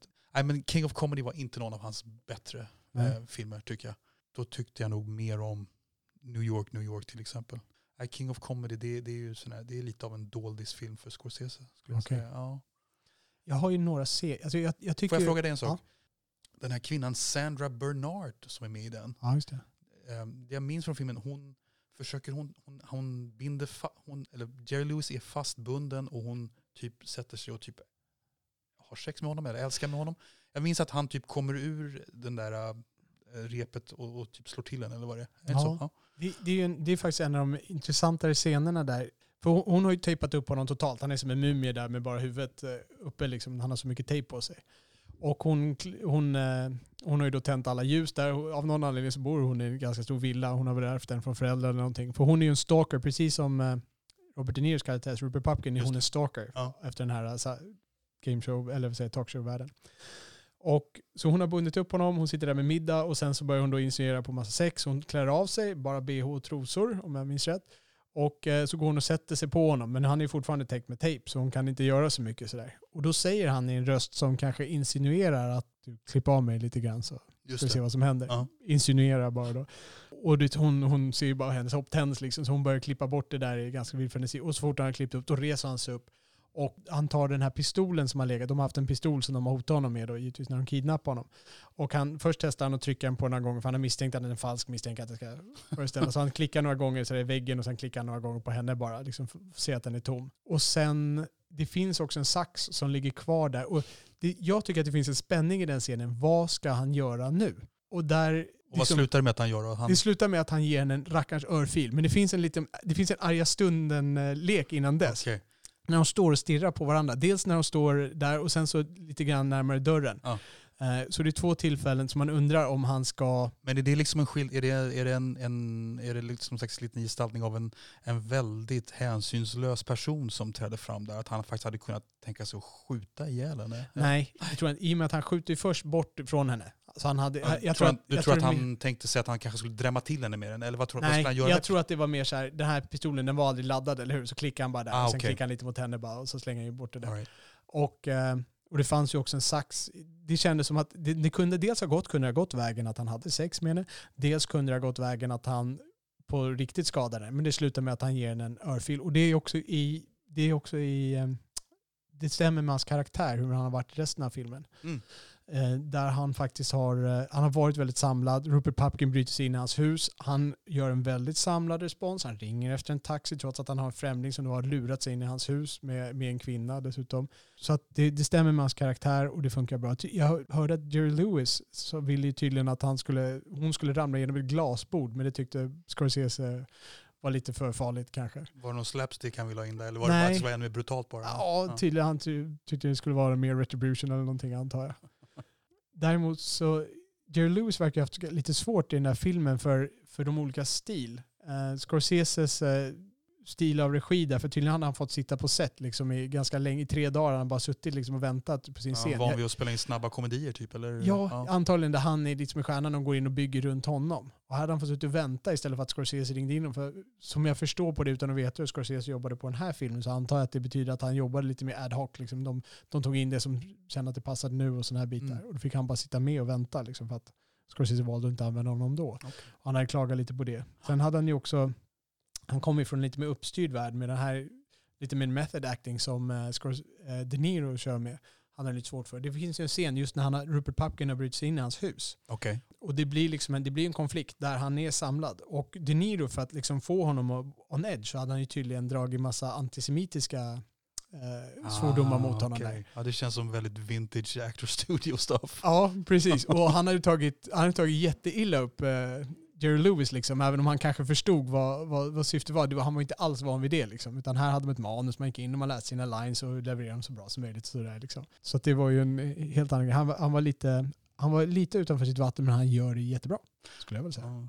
Det är lite kul det här med här, lite mytologiska stories kring vad eh, method actors gör. Det kan man göra ett helt avsnitt Ja. kring. Dustin Hoffman och Pacino och alla de där. Ja, precis. Ja. Vet du vem som var första pick att spela rollen som Jerry Lewis spelar? Eh, nej, Det är ganska enkelt. var det en komiker? eller? Carson. Ah, okej. Ja, men that makes sense. Ja, Jim Carson var då talkshow-host nummer ett på, ja, antagligen redan på den tiden. Ja. Eh, Men han höll ju på där. Det är ju han som Letterman och, eh, Så det var, det, det var han som Scorsese ville ha? ja exakt. Okej. Han tackade nej, då gick de till Jerry Lewis. Okej, Ja. interesting. Han var två på listan. tydligen. Mm. Ja, alltså det om, eh, jag, jag tycker att det är en, jag tycker att det är en okej film. Jag tycker att där, det är väl där jag ser De Niro sticka iväg på någonting annat än precis som du sa, de här lite enkelspåriga, hårdkokta Mm. männen Mm. som han spelar i en eller annan form. Och om jag bara får hoppa tillbaks då till den här uh, New York, New York, var det där han var saxofonist? Ja, Ja. det jag kommer då är han också lite hårdkokt och Ja, alltså han är ganska, han är, alltså jazzmusiker är ju ganska, stereotypen är väl att, att ganska laid back, charmiga, charmiga, mjuka personer liksom, i framtoningen. Och, och det jag minns från den här filmen det är att Robert De Niro, han, han, typ, han, skrik, han säger typ I love you till Lisa Minnelli så här, on top of his lungs. I love you! Ja. Typ ungefär. Och han känns bara så här, han känns inte som att han någonsin åtrår Liza Minnelli i hela filmen. Typ. Ah, okay. Nej, inte, inte De Niros bästa roll. Men det, det, det är lite av det där endimensionella Robert De Niro som jag tycker alltså, finns i ganska många av de här filmerna. Man bara känner så här till slut med Robert De Niro att grabben, du är inte så jävla tuff. Nej. Faktiskt. Nej. Du är 1,73. Du är, du är inte Arnold. Eh, om vi ska gå vidare och kika. Efter den här jättefloppen så dröjde det tre år innan han släppte sin nästa film. Men då var det After Hours. Ja, det är en charmig film tycker jag. Vad är det? Där får du berätta för mig. Den har jag inte sett. Ja, den såg jag ungefär 1994, så såg jag om den ungefär 1998. Och ehm, det är alltså en film som Griffin Dunn, om du minns honom, så här 80-talsskådis Ja. som sen blev regissör tror jag. Han, jag kommer inte ihåg vad han jobbar med, men han fastnar i, i New York över en natt.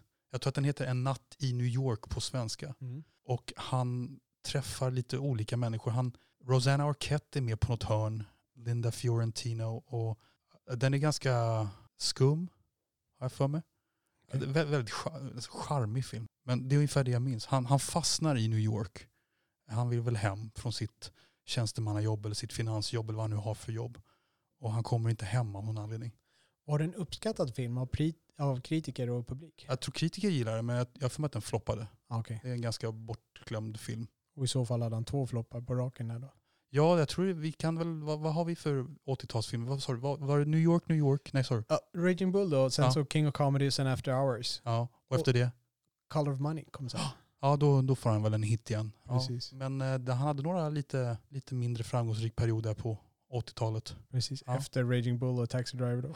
Sina höjder. Ja, men alltså After Hours, det är en charmig film, men jag minns för lite. Vi kan faktiskt hoppa vidare tror jag till Okej. The Color of Money som är en av mina favoriter, fast det inte är en mästerlig film. Och det är en av de filmerna jag borde ha sett också sån här på listan. Mm. Berätta om Color of Money. Ja men det är ju, det är ju en Paul Newman-karaktär som gestaltades av honom på film typ 1956, The Hustler. Ja, just det. Han spelar en eh, biljardspelare som i den gamla filmen har problem med alkohol och disciplinen och allting och håller på att sjabbla bort hela sitt liv. Men han klarar sig igenom den filmen någorlunda, någorlunda oskadd. Och jag tror att Color of Money är ganska exakt 30 år senare. Och då har Paul Newmans karaktär, vad heter han? Eddie Fast Handle, eller vad heter han? Eddie Randall? Ja, ja, Fast Hand känner jag. Jag har ju inte sett filmen så att jag... Ah, du har inte sett den? Nej, jag har inte, inte sett ens när den. du var skitliten? Nej, inte ens när jag var skitliten har jag sett. Jag har sett fragment av den när du var skitliten. Ja, jag har sett Ja, ja. scenen. Ja, ja, ja, det var ju lite synd. Eh, men eh, han har då, eh, vad har han gjort? Han har liksom fått lite ordning på sitt liv, vad han jobbar med. Jag vet inte om han driver en restaurang eller om han håller på med alkoholimport eller vad det är. Någonting av det där. Han har ett ganska stabilt liv. Och så upptäcker han då en, en väldigt begåvad biljardspelare gestaltad av Tom Cruise. Och han bestämmer sig för att eh, göra en liten tour i USA med Tom Cruise och lära den här killen att hustla.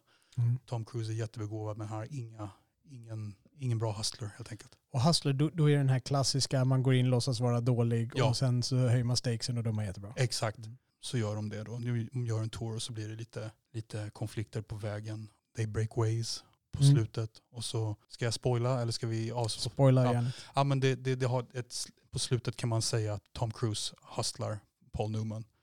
The student has surpassed the master Mm. kan man säga. okej. Det, jag vet inte, jag, jag känner att det är ingen jättebra film. Den är väldigt charmig. Det är en sån här film jag har sett om ganska många gånger. Så den borde jag definitivt ha. Ja, men jag tycker, jag tycker du ska se den faktiskt. Våra listor växer ganska snabbt. Jag säga. shit. Vi, har börja- poddat en timme kanske snart. Ja, jag får kartlägga, jag får lägga en lista faktiskt. En, skriva ner dem i alla fall. Ja, nu, eftersom vi tittar kronologiskt. Ja, 86, det är väl ungefär här som han gör en video med Michael Jackson. helt korrekt. Den, eh, den var inte dålig men den var bad. ja! Med Michael Jackson. Och en eh, numera stor skådespelare, han var väl inte så stor då. Wesley Snipes. Ja, Mm. helt korrekt. Och det är kanske inte alla som känner igen att Wesley Snipes var med i den där. För att det, fi- det finns ju en längre version som man inte har sett så mycket. Det är väl en av de Michael Jackson-videor man inte har sett den långa versionen av. Eh, så mycket. Okej. Det, den börjar ju med att de är på en eh, skola där och Michael Jacksons karaktär går på någon skola och så går han ner i han, de ska hem, dagen är slut och så går han ner i tunnelbanan och då kommer det här tuffa gänget. Med Är det, inte, förlåt, är, det inte, är det inte några svartvita passager? Eller? Jo, jag, Ja. tror, jag tror att det är svartvit i början. Jag Ja. tror att det är när sången börjar som det, Ja. som det drar över. Då är det just ett tufft gäng där nere i tunnelbanan som ska Mm. utmana Michael där. Och har Michael med sig några polare eller dyker de bara upp när de ska börja dansa? Jag kommer inte ihåg. Jag Nej. kommer inte ihåg. Det slår mig att jag pratade om att det första jag såg med, med Scorsese var Cape Fear, men det här var ju omedvetet det första. Liksom. Ja, det. Det här är 1987 Ja. och eh, Michael Jackson hade haft en, det var väl fem år sedan thriller. Alltså det är ju en skithäftig video men den, den har väl ingen Scorsese-prägel. Nej, jag, jag tycker det också. Jag vet inte om den första sektionen har det. Det är svårt att sätta en Scorsese-prägel på för att det är ju ganska det är ju en ganska dålig sekvens. Alltså den är inte särskilt trovärdig. Den är Nej. överdriven och karikatyrerna är liksom all over the map som ofta är i Michael Jackson. Ja, ja verkligen. Ja, det är ju tjusig dans liksom men ja, inte mycket att komma ihåg egentligen sett från Scorsese-perspektivet. Du vet, vi, nu ska vi, vi ska prata om Scorsese här men jag måste ändå, vi måste ändå Det dra måste det finns ju ganska många stories kring att, att den här låten Bad skulle vara en duett mellan Michael Jackson och Prince. ja. Eh, Michael Jackson ville det i alla fall. Och, men Prince tackade nej. Och jag såg någon intervju, Chris Rock intervjuade Prince om det här. Mm. Och då sa, då sa Prince att uh, you remember that Wesley Snipes part? That was basically gonna be me. Ja, lite kul tycker jag. Och nämnde han inte någonting varför han inte ville sjunga den? Ja men det var väl det här your, your butt is mine. Jag. you ain't singing that to me Ja. and I'm not singing that to you. Nej, Nej. det är bra. Det hade ju varit så coolt att se Prince och Michael i en duett och- om Bad. Ja, men det hade, hade blivit en helt annan video kan man tro. Ja. Ja. Och, och jag menar, hade det inte blivit, även om de inte hade siktat på det, så hade det blivit en dance-off mellan Ja, de ja, två. ja. ja, ja, verkligen. Ja. verkligen. Här, här kan vi ju nämna, även om det här är en filmpodd, att du, är ju, du kommer ju lite mer från Prince, jag kommer lite mer från Michael, men vi har mutual respect för det. Absolut. för others, liksom. Absolut. Ja. Absolut. Ja, men så att eh, där hade vi ju Bad. Det var ju bra att du fick med den på ett hörn där också. Skickligt inflikat. Ja, thank you. Eh, Så efter Color of Money, då gick han vidare och gjorde Temptation of Christ. Då var framme Last 88. The last The temptation Last Temptations of of Christ. Christ. Ja, of the, heter of the Ja, Christ. Of Christ. Of Precis, Christ. för det är Passion of the Christ, men det är The Last Temptation of Christ. Excellent. Så Mel Gibson la till en The Ja, Christ. ja. Han börjar, den, den är ju väldigt bra tycker jag. Vad minns du av den? Jag, jag såg ju den ganska nyligen nu inför det här maratonet. Eh, och, eh, så den är ganska färsk i min. Och jag, jag skulle vilja säga att det är den första fjärdedelen av filmen hade jag jättesvårt för. Jag var inne på att stänga av den här och, och avskriva den liksom Mm. där. Men jag tänkte att jag, i, i syfte här då för att kunna diskutera den här och kritisera den ordentligt på podden så såg jag vidare. Och det, det var bra att jag gjorde det för att den förändras ganska mycket. Den första fjärdedelen så tycker jag den är ute och alltså, det är konstig regi, det är konstig scensammansättning. Den är liksom, det är som ett sammelsur, sammelsurium av semidåligt spelade scener. Okej. Som, Mm. Utan en riktig röd tråd. Och sen efter den här fjärdedelen, då kommer den in och då blir det lite mer den vanliga Jesus enligt gospeln. Man Okej. känner igen de greatest hits. Ja. Han, eh, han har, du ska inte kasta den första stenen Nej. och eh, de här bitarna. Så då känner man igen det här och man är med på det där. Det är lite, lite annan take, men det, det är fortfarande pretty much according to the book. Okej. Och sen kommer den sista fjärdedelen. För att i, under den här, då, eller den halvan då som är i mitten mellan de första och sista fjärdedelen, där följer den boken och då sitter jag och undrar, när ska det här komma? Det här som gör... För att, F- Förlåt, när du Ja. säger där den, att den följer Bibeln, är det det du menar med boken? ja, precis. Att den följer Bibeln. Okej. Precis, den, den följer storyn i Bibeln då. Till, eh, inte till punkt och pricka, men good enough. Då sitter jag och väntar på det. För att i början av filmen så kommer det en text som säger att den här är inte baserad på gospeln. Liksom. Utan Nej. det här är, där de freebasar lite grann och den handlar om eh, ja, vad de nu skriver, människans struggle mellan flesh och mind. Eller något sånt där. Och då sitter jag och undrar, när ska det här brottet då komma från, från gospeln? För den följer ju gospeln ganska bra. Även, Mhm. om den inte liksom, även om det är lite annan vinkling bara. Hans humör är lite annorlunda än vad man normalt tänker sig Jesus som det milda good guy. Liksom. Och det kommer väl på slutet när han är korsfäst och det kommer en liten flicka som är en ängel. En, en, jag kommer inte ihåg om hon säger en ärkeängel till och med, men hon är en ängel i alla fall. Mhm. Som eh, bara tar ner honom från korset och de går därifrån. På ett högst surrealistiskt sätt. För resten av folkmassan märker inte att han bara försvinner, att han kliver ner från korset och försvinner. Och sen, lever han, sen blir det en snabbspolning där han lever vidare sitt liv. Där han går hem, han ligger med Maria Magdalena, Just det, han just det. ger in till, till sin Mm. frestelse där. Och hon blir gravid och barn och hon dör och sen är han gammal och sen eh, och träffar eh, är det Paul han träffar igen, eller någon av lärjungarna där som eh, säger att han, han vill hellre ha den Jesus han snackar om, inte den Jesus han faktiskt har blivit. Liksom. Och, så, och så går det vidare tills han är jättegammal och han på sin dödsbädd medan Jerusalem brinner så kommer typ alla lärjungarna in där. Och det är lite så här kontinuitetsgrejer också. Att jag är ganska säker på att hans mamma sitter med vid hans dödsbädd trots att, hon då är, trots att han dör av gammal ålder. Ja, Så okej. sitter hon med där. Ja. Så att, och i det läget så tycker jag att slutet blir ganska uppenbart. För det visar ju sig att den här lilla flickan då är äh, djävulen som Okej. har kommit för att försöka leda honom bort. Ah. Liksom, du kan slippa den här plågan. Liksom där, ja. Okej. Och det, det blir så obvious så att antingen, filmen kan bara gå åt två håll. Antingen blir det liksom som någon, eh, alltså att man accepterar de här kontinuitetsfelen i det här och, och man berättar ut en helt annan historia och det kommer någon annan sensmoral. Eller också blir det bara den här jätteuppenbara sensmoralen, vilket det faktiskt blir. Liksom att han, när han blir varse om att det är djävulen då, då kan han ju bestämma sig för att ah, det, är bet- det är bättre att jag dör på korset, det är bättre än allt annat. Det är Mm. bättre att ta den här plågan och så snap back till jag hänger på korset och så tar han det med glädje och säger att nu är det Ah, fullbordat. Ja. Och så.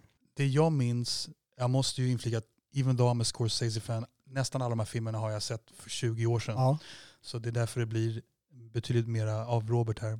Which is fine, which is fine. Ja. Men eh, det jag minns framförallt från den filmen det är scenerna mellan Willem Dafoe som spelar Jesus och, och Harvey Keitel som spelar Judas. Mm.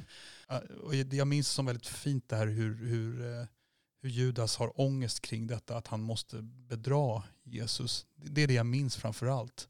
Eh, Ja, För det, det är mycket med Judas i den här filmen. Judas är någon sorts, han är ju nästan till huvudkaraktären då. Ja. Alltså han är, efter Jesus är han den det handlar mest om. mm, och det är, en, det är lite annan relation än man är van att se Judas som där. ja. Sen måste jag erkänna, jag är inte så superbra på Bibeln, men jag trodde att Judas enligt Bibeln dog efter det han hade förrått. För han gick ut i öknen och, och tappade mynten. Jag tror att i Passion of Christ så gör han väl det i alla fall. Och jag tror att det är according to the book också. Att han Okej. går ut och ja. ja, tappar de här mynten som han hade fått och, och så blir han stungen av någonting eller vad det är. Men den här filmen då, finns det, finns det anledning för vissa kristna att bli provocerade av den här filmen? Idag kan man ju välja att bli provocerad av allting. Jag, Eller när det begav sig? Liksom. jag har svårt att sätta mig i den sitsen. Jag skulle inte säga att en, eh, en normal, en normal, ja, det, alltså någon som är ganska rationellt funtad och ser sig själv som kristen skulle bli störd av den här. Den, är, den håller sig ändå till temat, den gör en vinkling på temat. Och den tar sig vissa friheter. En konstig grej som jag tycker till exempel är att han var ju snickare Jesus. Det han snickrade i den här filmen det var korsen som de korsfäste judarna på. Det var hans jobb som han satt och livnärde sig på. Och han snickrade Okej, krucifixkors liksom Ja. för att alla slänga upp. Spika upp hans fellow Jews på. interesting. Eh, Ja, på det sättet så är det lite konstigt. Jag tycker dock att det är en, det är en, väldigt, en väldigt vacker film. Ja. Och den här filmen är gjord på ingen budget som helst. Han fick ju snacka ihop, han fick ju göra världens deal för att få göra den här filmen överhuvudtaget i och med att den är Ja, kontroversiell. men är inte det här, för du snackade tidigare om att, att, ehm, att just Raging Bull det var liksom De Niros film som han fick kämpa för och tjatade på Scorsese. Det här är väl Scorseses motsvarighet lite Ja. grann? Han hade gått med manuset sedan 80-talet tror jag. Ja. Han ville ha De Niro givetvis Ja, ja, som visst, eh, visst. Och många Tack andra. gud för att det inte blev så. Ja, Mel. Gibson var med på listan bland potentiella skådisar också. Ja. Vilket hade varit intressant. Jag tror att det hade förändrat Mel Gibsons karriär väldigt, väldigt, väldigt mycket. Absolut. Jag har svårt att se Little Weapon, uppföljaren till... eh, eller, hans, eller hans Jesus-film. Kanske inte hade kommit då. Nej, precis. Nej. Eller så hade det bara kommit sådana filmer Ja. efter det. Då hade det blivit hans spår där. Eh, nej, så att de gjorde det på ingen som helst budget och lyckades ändå få till det väldigt vackert. Många scener. Man märker ibland att budgeten är lite skral. För den är, den är lite ojämn i scenografin. Det, ibland går de in i, i klart eh, nödlösta kulisser. Mm. Men väldigt vacker. Och jag, skulle nog, jag vet inte om jag skulle rekommendera den här filmen. Men kanske till de som är intresserade av att, av att tänka lite kring, eh, kring det här till det kristna. Kanske lite. Den hade inte så mycket spirituellt budskap som jag hade väntat mig. Kanske mest för att det var så uppenbart. Jag hade väntat mig faktiskt att få en spirituell frågeställning från den här filmen. Men det kanske också är för att jag går in med den förväntan som gör att eh, det blir svårare att hitta. Liksom. Jag sitter bara och väntar på att få det här eh, spirituella Men problemet. Om, du, om du skulle koka ner den här filmen till en, en central fråga, vilken fråga är det då? Ja, är det värt att åsidolägga frestelse och ta lidande för någonting. Det, det är ju det som blir hans val i den här. Han, han lider ju längs hela den här och filmen i, på olika sätt. Eh, I början när han är plågad av röster i huvudet och sådana saker. Eh, Och sen lider han givetvis på korset fysiskt. Liksom. Och han kan bli fri från det, han kan ge in till frestelsen. Men för honom, för hans livsverk var det bättre att ta lidelsen. Han behövde lidelsen, han behövde förneka njutningen för att han skulle kunna dra sitt livsverk. Och så är det väl för oss, för oss alla. Det kan ju bara handla om att om ens livsverk är att man vill, man vill eh, ha en familj så kanske man behöver hålla sig borta från att ligga med andra kvinnor liksom, fast Mm. man är frestad. Ja, Så ja. att det, det kan man ju koka ner till. Så att det, Ja. jag skulle vilja säga att det är det som är Mm. budskapet i filmen. Så det var hans sista rulle på 80-talet Just det. som han gjorde. Och sen började han 90-talet väldigt starkt. Men en sak jag tänkte på, var det här den första filmen som inte utspelades i New York? Oj, vad en bra fråga. Då får jag ta Color of Money, de reser väl runt lite grann, men är New York basen i det? Nej, jag tror inte att det är någon New. York i, i Color of Money. Vad har vi med för filmer? Om vi, om vi bara, Main Street säger New York. Alice Doesn't Live Here Anymore är inte i New York. Det är inte det? Nej, Nej. det var redan brutet där. Ehm, För det mesta annat han gör är ju hans hemstad. Ja, ja, verkligen. Verkligen. Um, Taxi Driver New York, New York, New York, New York. Mm. Uh, Reading Bull i New York. Väl, ja. King of Comedy New York. Ja. eh, After Hours i New York. Mm. Last Temptation of Christ, inte i New York. Nej, precis. Nej. Men nu kommer vi till Pure New York känner jag. Ja, Yes. Vad Nu- kommer härnäst? det här rullar ut Goodfellas. Oh yeah. Oh yeah baby. är det hans, det är inte hans största hit sett till pengar utan det är hans, kommer ju senare i filmer där. Men är det hans största kommersiella hit, uppskattad film? Det måste det väl ändå Det är, vara. hans cult, det är hans cult classic Ja, om det inget det, annat. Det får man väl säga att det är. Ja. För att om man går runt till gemene man så är det fler som har Goodfellas med i sitt huvud än vad som har Taxi Driver Ja. eller Raging Bull. Absolut. Ja. Absolut. Vad tycker du om Goodfellas? Jo, men den är bra. Men det är en sån här film som faktiskt krävde en, en second viewing. Jag tycker vi, vi har lite att prata om kring slutet känner jag. Ja. Eh, men det är en väldigt, väldigt bra film som handlar om ganska, ganska avskyvärda personer. Rakt igenom. Alla är ganska hemska egentligen. Väldigt bra ride, väldigt snyggt fotograferad, väldigt snyggt klippt, bra story. Ja. Inte det ett handgrepp som Scorsese har ganska ofta? Att han kan, han kan förmedla sån här... äh, Han kan förmedla det negativa Ja. i, i den här äh, kulturen utan att skriva det på näsan Ja, på, på folk. Mm. Vilket jag tycker är en av hans absoluta styrkor. Mm. Han, han går inte in liksom och trycker upp till face hur hemska de här är, utan man, man låter dem bara hänga med. Ja. Man är en fluga på väggen. Exakt. Och bara få uppleva och se Exakt hur så. de beter sig normalt. De Niro är bra, Joe Pesci är ju stjärnan nästan. Vilka scener står ut för dig? Ja, det är ju den här scenen som alla pratar om. Do I amuse you? Ja, den scenen. absolut. den, det, är ju, det är ju en klassisk scen. Den är ju, den är ju sjukt, sjukt rolig och ångestfylld på samma gång. Improviserad har jag förstått. Men du, jag måste bara säga en sak. När det Mm. kommer till just det här med improvisation Ja. eh, så har jag förstått det som att eh, det är inte alltid så att, att eh, skådespelare improviserar framför kameran. Nej, precis. Nej, det ska vi förtydliga. Utan det handlar om att man tillsammans med skådespelarna improviserar ihop någonting som man sen spelar upp. Exakt. Och det, är mycket, ja, det, det makes sense att den där skulle vara improviserad tycker jag. Ja. Om jag minns rätt så var det baserat på om det var Joe Pesci eller någon annan som hade mött en person som betedde sig så här. Det kom inte från Scorsese i alla fall, Nej. eller manuset. Men det var någon som hade betett sig, så då, då la han in det där. Och, eh, men jag, jag tror att den här scenen, jag, jag, det, kanske, det kan inte vara den tagningen som slutar i filmen, men jag tror att i den här scenen så var det Joe Pesci som, eh, som slängde upp det där. Eh, Okej. Alltså bara började och Jerry Liotta blev lite tagen på sängen. Och jag undrar om det till och med är den tagningen som är med i filmen, men det är jag inte säker på. Okej. Eh, Men det, det skulle kunna vara det. För jag kommer ihåg just att, jag tror det var Pesci som pratade just om hur bra Leota hängde med på, Mm. på noterna liksom, i scenen och han bröt ut i skratt sen Mm. och det där. Så att den var eh, improviserad. Det är någon annan scen som du har med dig? Ja, det är väl framförallt den. Jo men sen så gillar jag också när allting håller på att balla ur fullständigt. Så är det någon scen när de sitter, jag, jag kommer inte ihåg, jag kommer inte ihåg om, om Joe Pesci är kvar eller om han har blivit dödad då. Ja. Men de sitter runt ett bord och spelar kort eller vad de gör och det är med De Niro och Ray Liotta och det finns någon sån här priceless skildring av hur nojig och ångestfylld De Niro är där. Ja. De sitter och skrattar helt hysteriskt åt vad som helst. Det är en sån här scen som har satt sig i mitt bakhuvud av någon anledning. Ja, har du någon scen? Kommer ihåg. ja, de spelar väl kort i den också. Och då är det den där, nu tappar jag hans namn, han som är med i Sopranos också som spelar eh, Tony Sopranos Uh, Frankie brorson. typ med mustasch. Ja. Ja. Ah, nej, nej ehm, hans brorson. Ehm, han är, han är Ja, jätteung. jätteung. Ja, ja, ja. ja. Jag tror han kallas Spider i filmen. Just det. Joe Pesci har skjutit honom i foten tidigare i filmen så han haltar fram när han ska servera. Någonting i den stilen. Mm. För Joe Pesci sköt i golvet så han skulle dansa och sen råkade han träffa hans fot. Liksom. Jag tror Joe Pesci ber om en drink eller någonting och, och Spiders bara “Go fuck yourself”. Just han det, Liksom. just och de bara “Åh, hörde du det? Han har fått lite cojones” Ja. ungefär. Ja, ja, verkligen. Och Joe Pesci sitter där och tittar lite grann, sen reser sig upp och så bara skjuter han honom. Bara Ja. skjuter honom med fem skott liksom. Ja, visst. Och de andra, du vet, just det här hur de ställer sig. Men vad, vad, vad har du gjort? Vad har du ställt till med? Vet du hur jobbigt det här blir? Det är Mm. ungefär undertonen Ja, i det de gör. Det är inte liksom vad fan, du sköt just det, men du tog hans liv liksom. Utan det är, Jag, jag för mig att De Niro typ Ja. säger något till Simon, det här får du ta hand om själv. I'm not dealing with this shit. ja, precis. Exakt så. Ja, jag tror ja. det, ja, de, de två scenerna sitter för mig, den och Joe Ja. Pescis klassiker. Och sen, vad heter han då? Mira Sorvino, Paul Sorvino, Ja. Mira Sorvinos pappa. Det är ju någon scen där jag tycker han signalerar som sån jäkla pondus när det är någon restaurangägare som håller på att tappa hela sin business där. Verkligen. Jag kommer inte ihåg vad det är han, men det, han, han säger någonting som är lite insulting om De Niro eller Ja. Joe Pesci och då märker man hur Sorvino bara plötsligt bara får världens läskigaste blick liksom. Han gör jättebra i den filmen.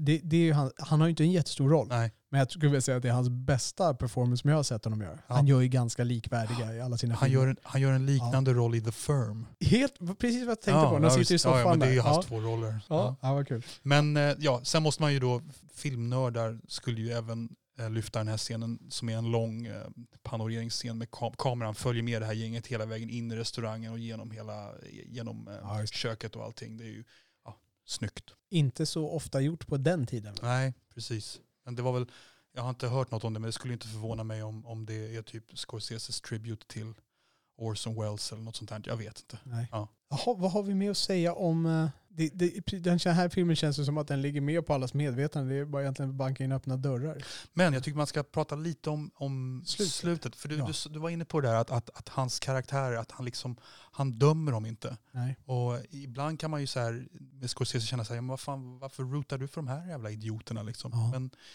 man får liksom ta ett litet steg tillbaka och bara konstatera att det här är vad han skildrar. Liksom. Varken pro eller, eller against. Det jag tycker om, jag tycker väldigt mycket om slutet som jag också tyckte var lite konstigt första gången jag såg det. Ja. Eh, där han då ställer sig upp in court och berättar, ja men jag, jag tjallade på allihopa för att Ja, just get, out. Och sen ser man honom när han då har flyttat till Witness Protection Program-huset. Och han börjar beklaga sig över att ah, här kan man inte få en ordentlig napolitano eller vad det är han säger. Nej, just det. Och jag bara kände så här, första gången, bara, men vad är det här? Liksom, back off liksom. Ja. Men där måste jag säga, för där såg jag en intervju med Scorsese på ämnet. Ja. Att, att uh, Scorsese snackade om det, att så här, det han ville förmedla var att Ray Liotas karaktär är ju spoiled jäkla brat. You have the nerve to complain. Du har blivit räddad från allt här Ja. och du klagar på att du inte kan få en ordentligt pasta med tomatsås. Ja. Har du sett intervjuerna med han, den riktiga personen som Ray Liotta porträtterar? Jag tror inte det. Han är, det är ju en, det är en ganska cool kille som har tagit hur mycket kokain som helst men levde tills han var 135 ungefär. Men det är inte det lite så här, det är lite plan B i USA. Om du överlever alla dina jäkla mobster år så kan du alltid vara creative consultant på någon sån här Ja, film. Eller Jo, någonting. men det börjar bli en, det börjar bli en karriär ja, ja, nu. verkligen, liksom. verkligen. Han verkar vara ganska levnadsglad. Alltså, han verkar vara ganska eh, upbeat kille. Jag tycker den här slutscenen speglar det honom ganska bra känner jag, det jag såg av honom. Mm. Han, han är liksom, han är ganska, han är skojfrisk, han, är liksom, han har glimten i ögat på sina äldre dagar också liksom. Du säger skojfrisk och sådär. Jag skulle inte säga att Ray, Ray, Liotta, Ray Liottas karaktär är speciellt charmig. Nej, nej absolut inte. Men man kan se hur den karaktären som han är på slutet där äh, blir till den här gamla gubben. För att han, han gör ju ett brott med sin tidigare karaktär redan där när han, när han går hela rättegången Ja. och sen man märker ju liksom att han har förändrats lite på slutet. Han, han, han accepterar det här livet men det är tråkigt fasen. Det var ändå ganska kul säger han med glimten i Ja. ögat. Det var lite action. Och det är lite det jag menade. Ja, liksom. Han hade den glimten i ögat Ja. också liksom, när man såg hans intervjuer på senare år. Ska vi lämna Goodfellas? Ja, det kan vi göra. Då kom vi till hans, det som blev hans då tills största kommersiella hitset till Box Office. Då kom vi till Cape Fear. Ja, som vi pratade om tidigare. Som vi pratade om Ja. tidigare, och som vi inte är så förtjusta i någon av oss. Har du sett originalet? Nej, det har jag inte gjort. Det är, det är inte jag heller. Det är någon remake. Det är någon 60-talsfilm med, jag tror den heter Cape Fear. med Robert Mitchum ja. Ja, och Ja, Gregory. Peck. Ja. Ja, Som bägge är med i ja Scorseses. Ja. Ja, det kommer jag ihåg. Den ena är advokaten väl, eller hur? Ja, Robert Mitchum har en ganska stor roll har Ja. jag för mig. Och, och Gregory Peck är mer, lite mer flytande bara. Alltså den var ju jättecool när man såg den, men den är ju skitdålig faktiskt. Ja, jag, jag håller med. Jag tyckte den var dålig redan när jag såg den. Är det så? Jag har ju Ja. jättesvårt för Juliette Lewis. Ah, Eh, Okej. Och- Ja, precis. Eh, bara, det, bara det är ett eh, dragplåster åt fel håll. Vadå, är hon ocharmig eller dålig bara? Eller vad är problemet? Jag tycker hon är ganska charmig. Ja, jag, jag, får inte, alltså jag får inte upp henne, alltså skådespeleriet, det känns aldrig rätt. Okej, Eh, det hon har bara ett läge, hon är sin gnälliga lilla, ja typ.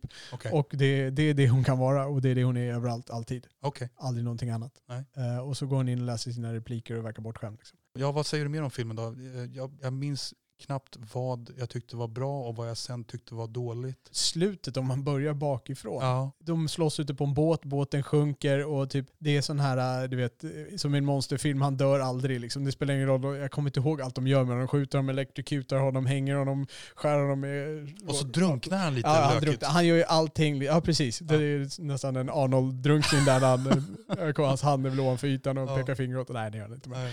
Men nästintill liksom. Det jag minns nu slår mig, det är ju, det är ju när Nick Nolte anlitar den här, uh, någon, någon hitman eller någon människa som bara ska spöa honom. Och han tar så jädra mycket stryk och sen så spöar han själv snubben och så Ja. skriker han någonting åt Nick Nolte. Att det, var lite, det var lite tufft då tyckte jag. Vet du varför Scorsese gjorde Cape Fear? Ja, finansiella skulder misstänker jag. Det var en del av dealen att få göra A Last Temptation of Christ. Aha, okej. Han, skulle få, han skulle en kommersiell film efter det om Universal skulle backa honom. Det var Universal nu. Men om jag hade varit Scorseses rådgivare, då hade jag sagt till honom, börja med att göra den kommersiella filmen. Då kommer du ha mer feeling för den. Så har du din drömfilm att se fram emot istället för Ja. att börja med det roliga först. Du kanske skulle ha gett honom det rådet Ja. där då. Men Temptation of Christ blev ju inte så, äh, blev inte så dåligt. Nej, nej, nej. nej men Nej. Cape Fear blev Ja, Cape Fear blev det. Ja. Det var ju bara money back för honom. Ja, har vi något mer att säga om det? Skådespelarinsatserna? De Niro- Catchy, catchy musik. Det är bra musik med, det är, det är någon blåstema där. Da, da, någonting. Kommer du ihåg det? Nej, det Nej. kommer jag inte ihåg. Men jag blir nyfiken på att gå in Ja. och lyssna på det när du säger det. Det har jag för mig var coolt faktiskt. Undrar om det inte är någon ganska erkänd filmmusiker som har gjort den. Ja. Men De Niros roll i den här, är inte den lite överdriven? Jo, Alltså, han, ja, det, det är liksom det, alltså den är verkligen, alltså den känns inte realistisk. varför måste han prata med sydstatsengelska? Ja, just det. Det tycker Ja, jag är skitlarvigt. Ja. Det blir skitlarvigt när någon är dålig på det framförallt. Och, och jag vet inte om jag är rätt person att avgöra det här. Jag, jag, precis, jag tycker inte det låter särskilt bra. Nej, jag minns att De Niro, these days så är det ju ingen big deal att få en monsterfysik när man är 47-48 men back then så var det en ganska big deal Ja, att han var så, väl, så otroligt vältränad. ja just det. Ja, Han biffade upp sig. Han, han var väl lite Christian Bales föregångare på att förändra Lite fysik. grann, lite grann. Och jag har alltid haft lite svårt för att man, jag tycker lite larvigt det här med att man ska hålla på och erkänna folk för det där. Just den biten. Ja. Raging Bull, det är väl beyond att han har skaffat sig, jag hoppas att han, att han har liksom mad props beyond att han tjockade till sig och boxade upp sig i den filmen. Förstår du vad jag menar? Ja, absolut. Alltså Christian Bale är ju en skitbra skådespelare. Helt klart. Men eh, det, jag tycker det är lite larvigt det här när han ska hålla på och bli anorektisk för sina roller och sen tjocka till sig och så här. Det, ja. Jag säger bara, jag säger bara um, Gary Oldman i Winston Churchill, det är en fat suit. Ja, absolut. Han äger. Ja, så Cape Fear är inte vår favorit. Följer upp med Age of Innocence. Är det Mm. en av dina favoriter? Jag har sett den en gång och det var skitlänge sedan. Den är bra. Den är stabil. Jag minns, jag minns, jag minns knappt filmen, men ja, det är väl inget bra tecken då. Men, men det jag minns är, det är väl, det- storyn är väl i princip att Daniel Day-Lewis är gift med Winona Ryder och trånar efter Michelle Pfeiffer. Jag kommer inte ihåg om han har någon liten Precis romans med henne. Men det är någon liten skildring av vilken fin och lojal person Winona Ryders karaktär är. Det är så, det är så jag minns den. Ja, det, det, det är en vinkling man skulle kunna ta. Absolut. Och man skulle också kunna se det som hans, eh, att han faktiskt stannar kvar vid henne.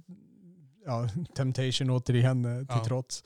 Eh, Man skulle också kunna se det som ett, vilket misstag han gjorde. Han levde inte det liv han ville Ja. leva utan sålde. Så det, det finns många vinklar man kan ta på det där. Sorglig film. Ja, på sätt och vis, men ändå inte. Jag vet inte. Alltså, det beror lite på, man kan nog ta vilken vinkel man vill. Men du såg den här ganska nyligen? eller? Jag såg den ganska nyligen. Ja. Eh, och jag, jag hade lite förhoppningar. Jag är ju Danny Day-Lewis-fan. Mm. Eh, jag tycker han är, är nummer ett. Och det är aldrig ointressant att titta på honom förrän jag såg den här filmen. Okej. Ehm, Ja, han är ganska, han är ganska platt karaktär Ja. va? han, ska ju, han ska visserligen spela en träig person. Ja. Så det, det är inget fel i det. Men jag tror att det hela faller på att det inte är någon kemi skådespelarna emellan. Och jag Okej. har ju svårt för både Winona Ryder och Michelle Pfeiffer. Men Winona Ryder har jag svårt för på ett negativt sätt. Michelle Pfeiffer har jag svårt för men jag tycker ändå om.